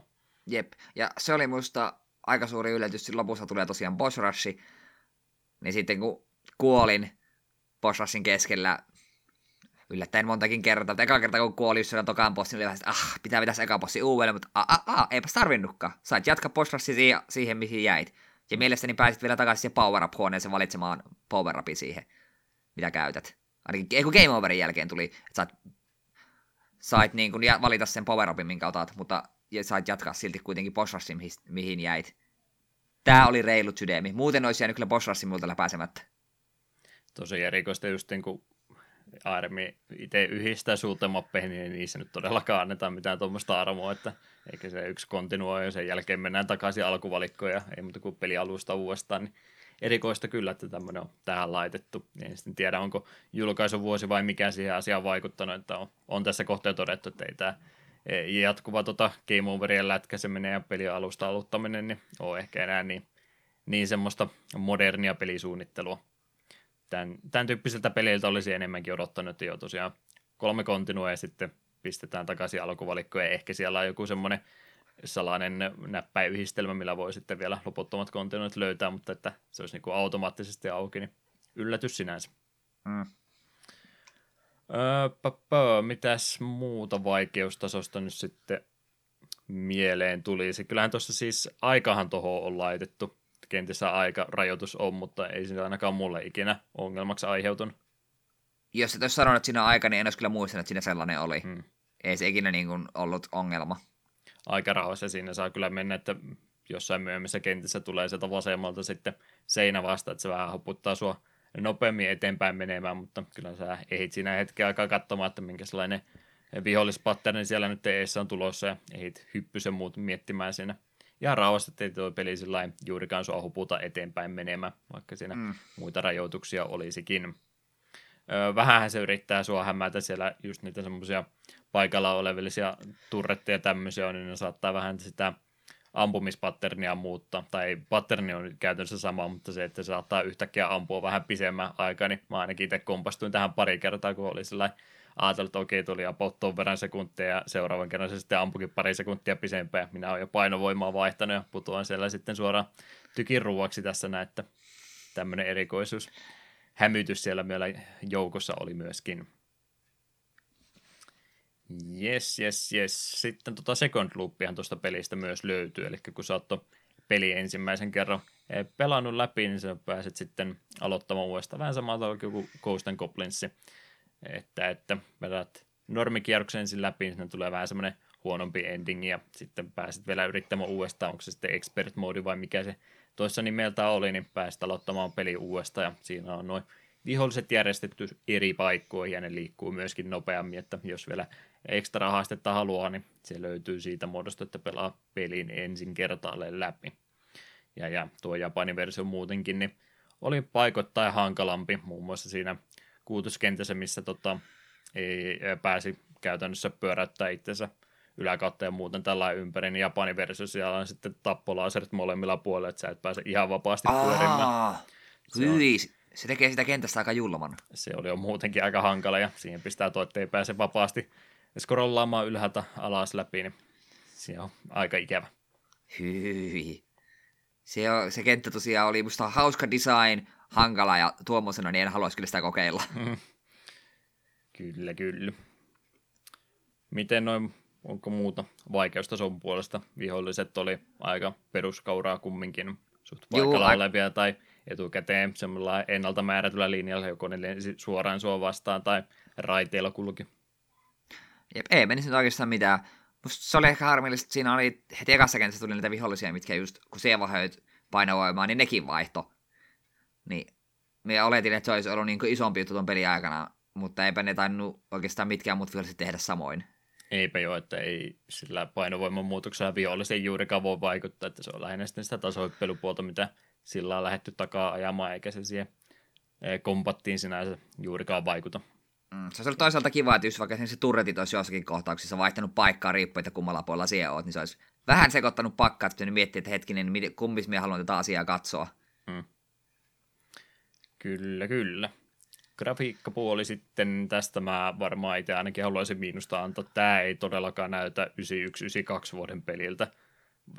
Tämä on ehkä vähän ikävää ruveta Nessi-peliä sanomaan, että no onpas tämä nyt ruma peli, kun joku ulkopuolinen sanoo kaikkia Nessi-peliä tosi rumaksi ja vanhoiksi peleiksi, mutta näin vertaa aikansa tuotoksiin, mitä tuossa kohtaa Mario 3 on mennyt aikoja sitten ohi ja Kirby's Adventure taitaa olla tässä kohtaa tulos tulossa, niin Nessi ihan viime hetkiä ollaan tässä kohtaa menossa, siellä jo 16-pittiset kovaa tahtia myymässä, myymässä konsoleita ja pelejä ulos, niin tämä on niin aika alkeellisen näköinen peli, sanoisin, että melkein Famicomi, jos se nyt ihan ensimmäistä vuosia, niin johonkin 86-87 akselille varmaan, jos veikkaisin kuvista, että milloin tämä peli olisi julkaistu, niin mä veikkaisin apot vielä vuodella huti. Joo, kieltä, että kyllä tämä pelin graafinen ulosanti ei, ei ihan yllä, yllä siihen, mitä sitä olisi odottanut. Ainoa, mistä me haluamme antaa plussapisteet, se, että jos sun hahmo kun räjähtää, niin se räjähdys on tosi hienon näköinen. Hmm. Se, näyt, se on hieno, hieno, mutta kaikki muu on vähän sellaista rupusta. Joo, kyllä se, siis se vähän animointi, mikä on, niin se on ihan nättiä ja siinä ihan fiksuisti tota, skorollauselementtejä käytetty kenties, että taustat menee moneen eri tahtiin, mutta ihan näin muuten, niin värimaailmalta ja mitä muita modeleja siinä käytetty, niin se on aika, aika tasasta mattaa vaan pelkästään, eikä sitä oikein mitään irti saa, että vähän semmoinen rumahkon näköinen peli ainakin itse haluaisin sanoa. Joo, ei siinä ole, musta jotenkin vaikea, niin esimerkiksi tuo, just tuo päärobotti, jolla pelataan, niin jos mun pitäisi kuvailla tarkemmin, että miltä se oikein näyttää, niin mä se, eh, se on joku robotti se oli. En osaa oikein sanoa, minkälaiset ulokkeet tai miltä se ylipäätään, jonkinlaiset ulokkeet siinä oli, että en osaa oikein selittää, miltä se tarkalleen ottaen näyttää. Kaksi kättä ja jalka ja pääkin taisi olla. niin ehkä. Kontrollipuoli. Kompuroitko ikinä kertaakaan sen takia, että kontrollit ei toiminut?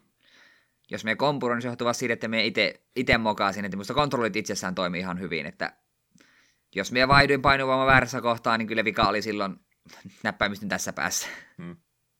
Ainoa itse, joo ihan sama juttu, että ei tosiaan pelissä mitään ollut. Ainoa mikä mulla oli semmoinen omituinen blokki päässä, että kun oli tota katossa liikkumassa ja ammuit alaspäin, tässä siis tosiaan piti mainita, että neljään suuntaan pystyy päin suuntia ampumaan, niin jos katosta ammui alaspäin ja sitten mä halusin jotain katossa olevaa tota estettä hypätä sen yli, niin mulla kävi joka ikinen kerta sillä, että mä ammuin alas, sitten mä vaihoin sen painovoima samalla alaspäin, kun mä olisin vaan halunnut hypätä ja sitten mennään sinne, mitä siellä alhaalla odottikaan, niin suoraan sinne syliin. Niin se ei ole pelin syytä, vaan minun oma syyni, mutta siihen mä aina menin kompastumaan.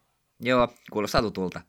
Että semmoista vähän tahatonta painovoima muutosta on, kun tulee tuolla D-padin kohdalla niin kumminkin pyöritettyä näppäimiä vähän minne sattuu, niin saattoi välillä vahingossa tulla sillä ei, ei pelin takia vahingossa, vaan ihan oma näppäilyvirheen takia, niin vahingossa sitä painovoimaa toisenaan vaihtoa, varsinkin jos siellä katon puolella liikuin.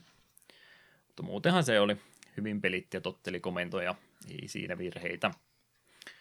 Musiikkipuoli, tämäkin on vähän tämmöinen, että ei mulla valitettavasti ole kerrottavaa juurikaan. Toru Watanabe oli henkilö, jolle oli krediitit musiikista annettu, mutta mä en tämän pelin lisäksi niin hänestä löytänyt yhtään mitään tietoa. Ei, ei ollut Moby Gamesissa, ei ollut IMDBssä, ei ollut missään äh, retropelilistoja ja muita tämmöisiä tutkimustyötä tehneitä sivustoja, niin missään ei ollut hänestä yhtään mainintaa, niin en sitten tiedä, onko kyseessä vai joku taiteilijanimi vai onko joku harrastelija siellä Aidemilla Vaulu, joka on halunnut musiikit kertaalleen pelin. Aika erikoista, koska musiikit, jos ei nyt klassikoita ole, niin kumminkin hyvää musiikkia tuossa peli oli täynnä, niin erikoista, että jos on vain yhden pelin tehnyt ja sitten en tee enää ikinä uudesta. Mm. Että on mennyt vähän hukkaan sitten eh, ihan mainio säveltäjälahjat siinä, jos ei ole tosiaan mitään muuta tehnyt, mutta veikkaanpa, että siinä on ehkä sitten ollut eri nimi vaan annettu ja hän on sitten tehnyt eri nimellä muualla. On vaan unohtanut, että hei, mulla oli joku tämmöinenkin artistinimi kerran. Mm. Mutta tykkäsit musiikista varmaankin. Joo, musiikit oli ihan menevät. Jeps, jeps, jeps. Nippelitietoa, mitä pelistä voisi antaa. Game Center cx tämä on muun muassa ollut jo. Siitä myös yksi tapa, minkä pe- miten peli jo etukäteen tunsin. 184. jakso oli Metal Stormin aiheena ja Arino yritti kova. En, en kerro muuta. Okei, okay. en muista, onko tuon jakson nähnyt, niin pitääpä jossain vaiheessa katella. Todennäköisesti olen, mutta en vaan muista. Hmm. Joo, sitä Japanin versiota sinne juurikin pelasin, niin sen takia muistuu mieleen, että hetkinen, tässä oli vähän eri tavalla muutamat kentät, niin haluaisin mainita, että se oli pykälän vaikeampi toi Famicomin versio. Jes, jes, jatko-osia ja uudelleen julkaisuja pelistä ei valitettavasti ole, en ainakaan ole tietoinen, että Metal Stormille mitään henkistä jatkoa olisi ikinä tehty, ja mistään kauppapaikastakaan peliä ei löydy, koska Ironman peli kyseessä, en tiedä miten sitten oikeudet tämän kanssa on, kun se Ironman, minä, mikä se tänä päivänä tunnetaan, niin ei ole se sama Ironman, joka tämän peli on aikanaansa tehnyt, ja tosiaan jos ne siellä vaan pasinkkopelejä tällä hetkellä tekee, niin tota hirveästi nuo vanhat Nessi-pelit ja niiden uudelleen lisensointi kiinnostaa, niin voipi olla, että ei Metal Stormia nyt sitten olla ihan hetkeä aikaa missään näkemässä, mutta toivossa, mm. toivossa on hyvä elää. Olisiko se siinä? Olisiko se aika kertoa suosittelut pelistä, että saa sanoa sanottavasi tässä kohtaa ja loppumielipide, että mitenkäs tuo Metal Stormi sitten maistuuko vai ei. No täytyy kyllä myöntää, että me odotin tältä vielä vähän enemmän, koska me muistin, että Heavy Video Game Nerd tästä tosi mairittelasti puhui. Niin ei tämä muista huono peli ollut, mutta tämä vähän jätti siinä mielessä kylmäksi, että emme usko, että me ei tule ikinä toista pelaamaan. Tämä oli jä- jälleen yksi 2D-tasoloikkatoiminta Nessille. Mm. Se on... Ei, ei kimmikistään huolimatta niin, niin hyvin sitten erotu joukosta. Niin, vaikka myönnän, että kaikki tämän pelin kentät oli omalla tavallaan ihan kivoja ja erilaisia, ja kimmik oli hyvä, mutta jotenkin se nyt ei ihan riittänyt maaliin asti, että jos joku vielä semmoinen viimeinen mauste pitänyt olla. Hmm. Pelkästään ehkä se, jos tämä peli olisi graafisesti ollut vähän nätimpi, niin tässä jäänyt mieleen paremmin. Tai vähän pisempi ja niin ja Gaidenin tyyppiset välivideot sinne väliin, niin sitten tässä myös oikein kunnon peli kyseessä. Niin. Joo, itse kanssa samoilla linjoilla, pikkasen enemmän olisin tuolta peliltä vielä tämän lisäksi toivonut, että vähän liian lyhyt ja vaikka kimmikki hyvä oli, niin ei se yksistään riitä kantamaan, että kaikki muut osa-alueet sitten oli vähän keskinkertaista tai sinne päin, niin vähän enemmän olisin tältä peliltä vielä halunnut ennen kuin kehtaisin sanoa, että tässä olisi mikään hidden gemi tai tämmöinen kyseessä. Se, semmoista listoista mä tätä tosi useasti olen nähnyt kyllä, että monet sanoo tätä hidden gemiksi, mutta en mä tämän perusteella niitä ehkä sinne haluaisi laittaa varmasti on niillä ihmisillä, jotka tämä on aikanaan ostanut, niin hyviä muistoja pelistä, mutta näin kriittisellä, kriittisellä silmällä katsoen vuonna 2019, niin en mä ehkä sinne kategorian tätä itse laskisi. Mm. Sen takia sinne ehkä osastoon menee meillä tällä kertaa, että kiva kokeilu, mutta aika nopsaan nähty, että mitä Metal Stormilla sitten on annettavaa. Jep, eikä tämä jätä oikein semmoista pysyvää impactia, tämä on se todella kädenlämpöinen kokemus. Hmm.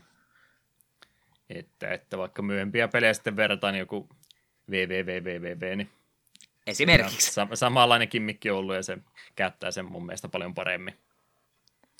Se jää paljon paremmin mieleen. Hmm. Toisaalta minusta on ehkä vähän epäreilua verrata mitään peliä VVVV, joka on, on järkyttävän hyvä peli. Hmm.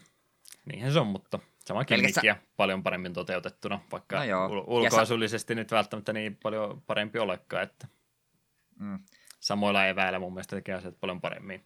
Siinä niin, plus... tietysti ei ole mitään muistirajoituksia ja muita ollut, että ne on voinut tehdä niin ison pelin kuin haluaa ja niin täydellisen musiikkiraidan kuin siinä ikinä onkin.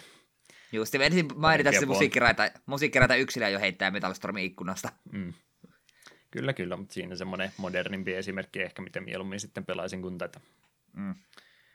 Näin ollen, jos on Metalstormista kaikki sanottu, niin eiköhän kuunnella siitä pari kappaletta vielä. Mä olin röyhkeen keitulta ja suosikkikappaleita kertonut niin mä oon, tai kysynyt, niin oletan, että Post ja Stage Clear musiikit on varmaan tarpeeksi hyviä, että ei tulekin kelpo.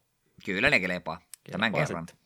Tämän kerran. Kuunnellaanhan ne ja sitten olisi aika ruveta siirtyä loppuhypinoiden pariin.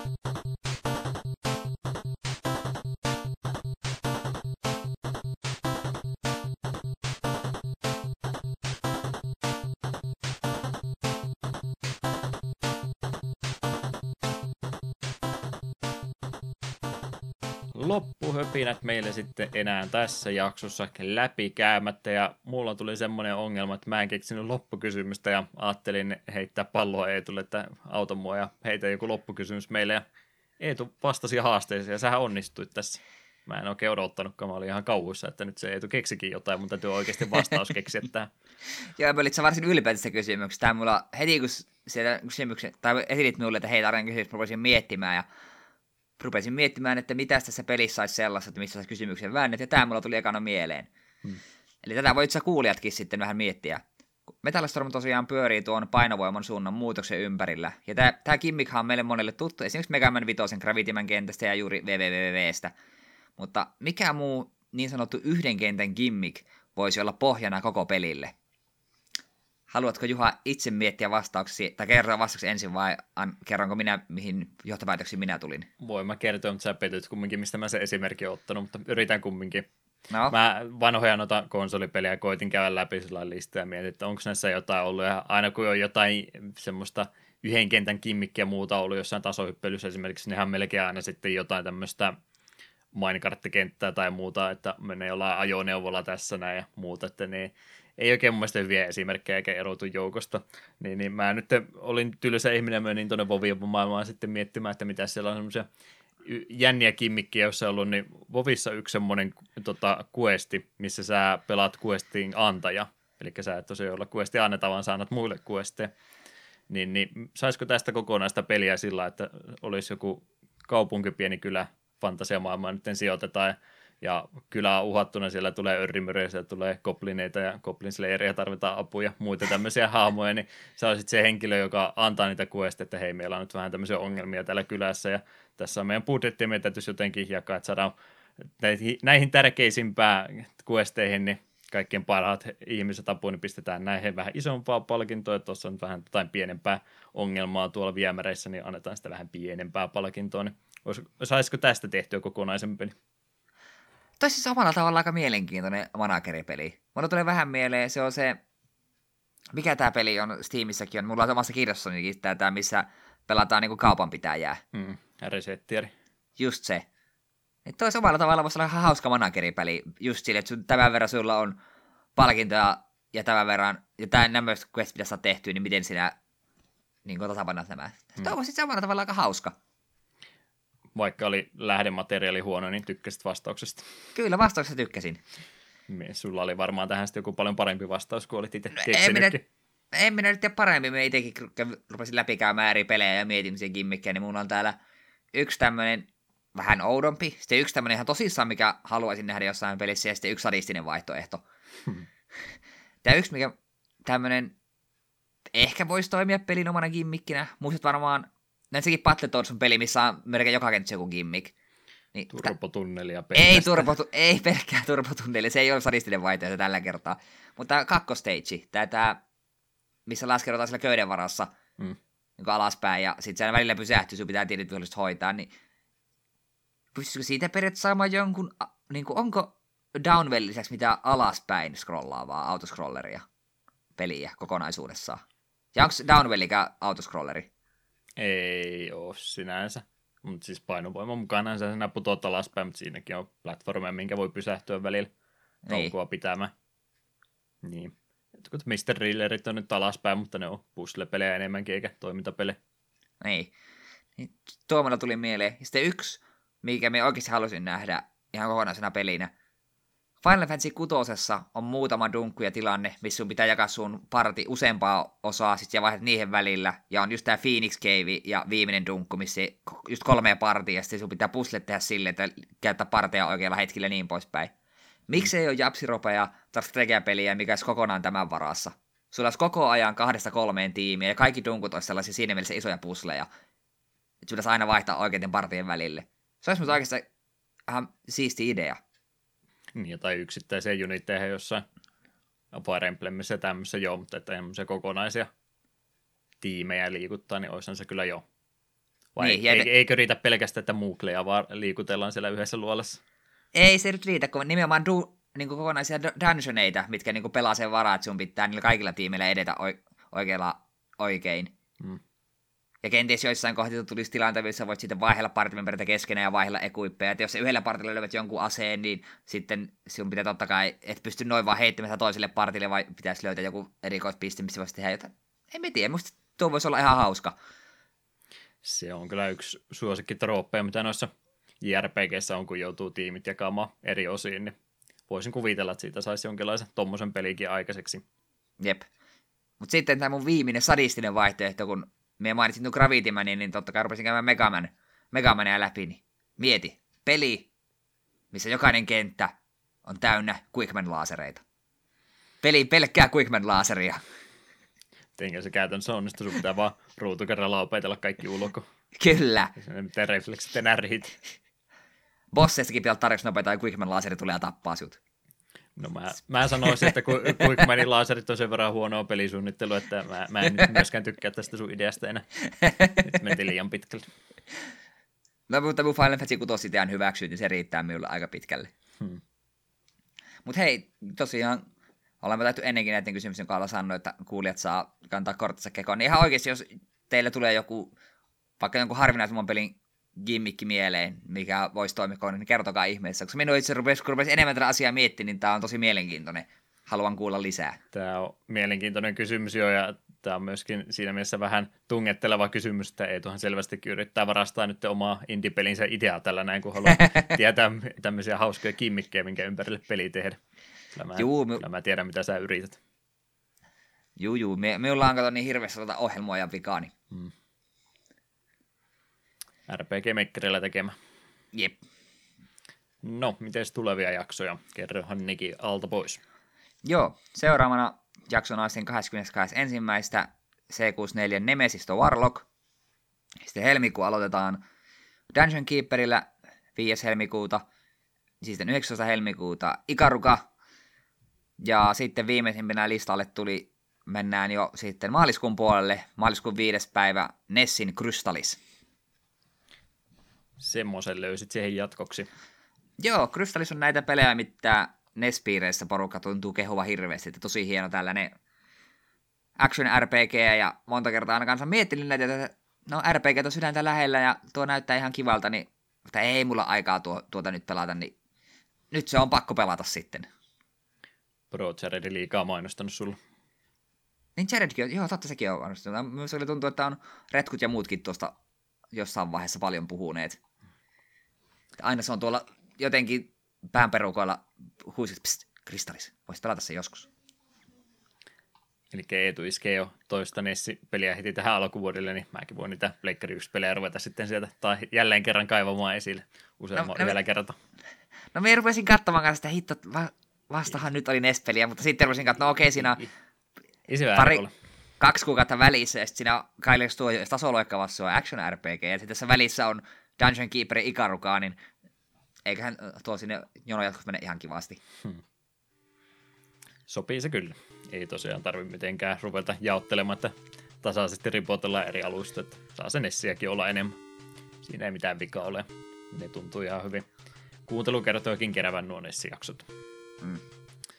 Jes, jes. Yhteydenottokanavat vielä tässä lopuksi käydään läpi. takapölkky.wordpress.com ilman ö-pisteitä on kotisivut. takapölkky.gmail.com on osoite, minkä sähköpostia saa laittaa.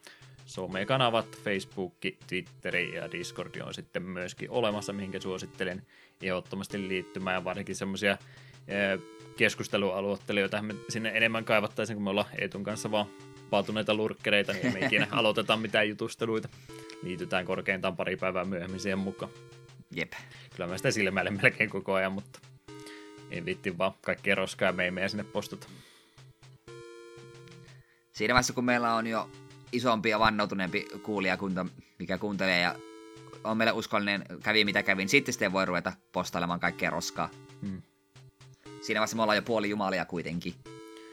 Omat, tai oma serveri kumminkin, niin ei kukaan voi mitä kieltäkään. Jep.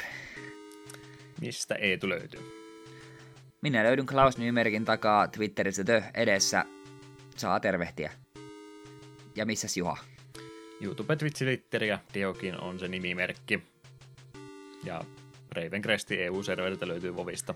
Pari viikon päästä siellä uutta raidia tulisi ja tiimiä meillä on tarpeeksi, mutta ehdottomasti jos aina ajatellut, että olisipa kiva tuon Diogenin kanssa pelata Bovia, niin olen, olen erittäin iloinen nyt tuosta ajatuksestasi ja otan sinut avosylin vastaan. Ei kai siinä. Se olisi varmaan aika tämmöisellä evällä ruveta sitä uutta vuotta aloittelemaan. Ihan mainio jaksohan meillä tässä jälleen kerran paketissa on. Ending temen tässä kohtaa soitetaan alta pois tuosta toisesta loopista. En mä ainakaan sitä juurikaan eroa huomannut, mutta laitetaan tuo second loopin tunnari kumminkin. Ehkä sana pari nuottia enemmän. Parempi lopetus. Tarkoittaa aina sitä, että siinä muutama nuotti enemmän. Jep. Näin se menee. Jes, ei mulla muuta. Kiitoksia jälleen kerran kuuntelusta ja ei tulla varmaan saatesanoja. Jotain on. Flavor tekstiä tai muuta. Joo, me tyydyn nyt ihan vaan sanomaan sen, mitä kaikki meistä ajattelee, että loppuspa tuo lumeen tulo jo.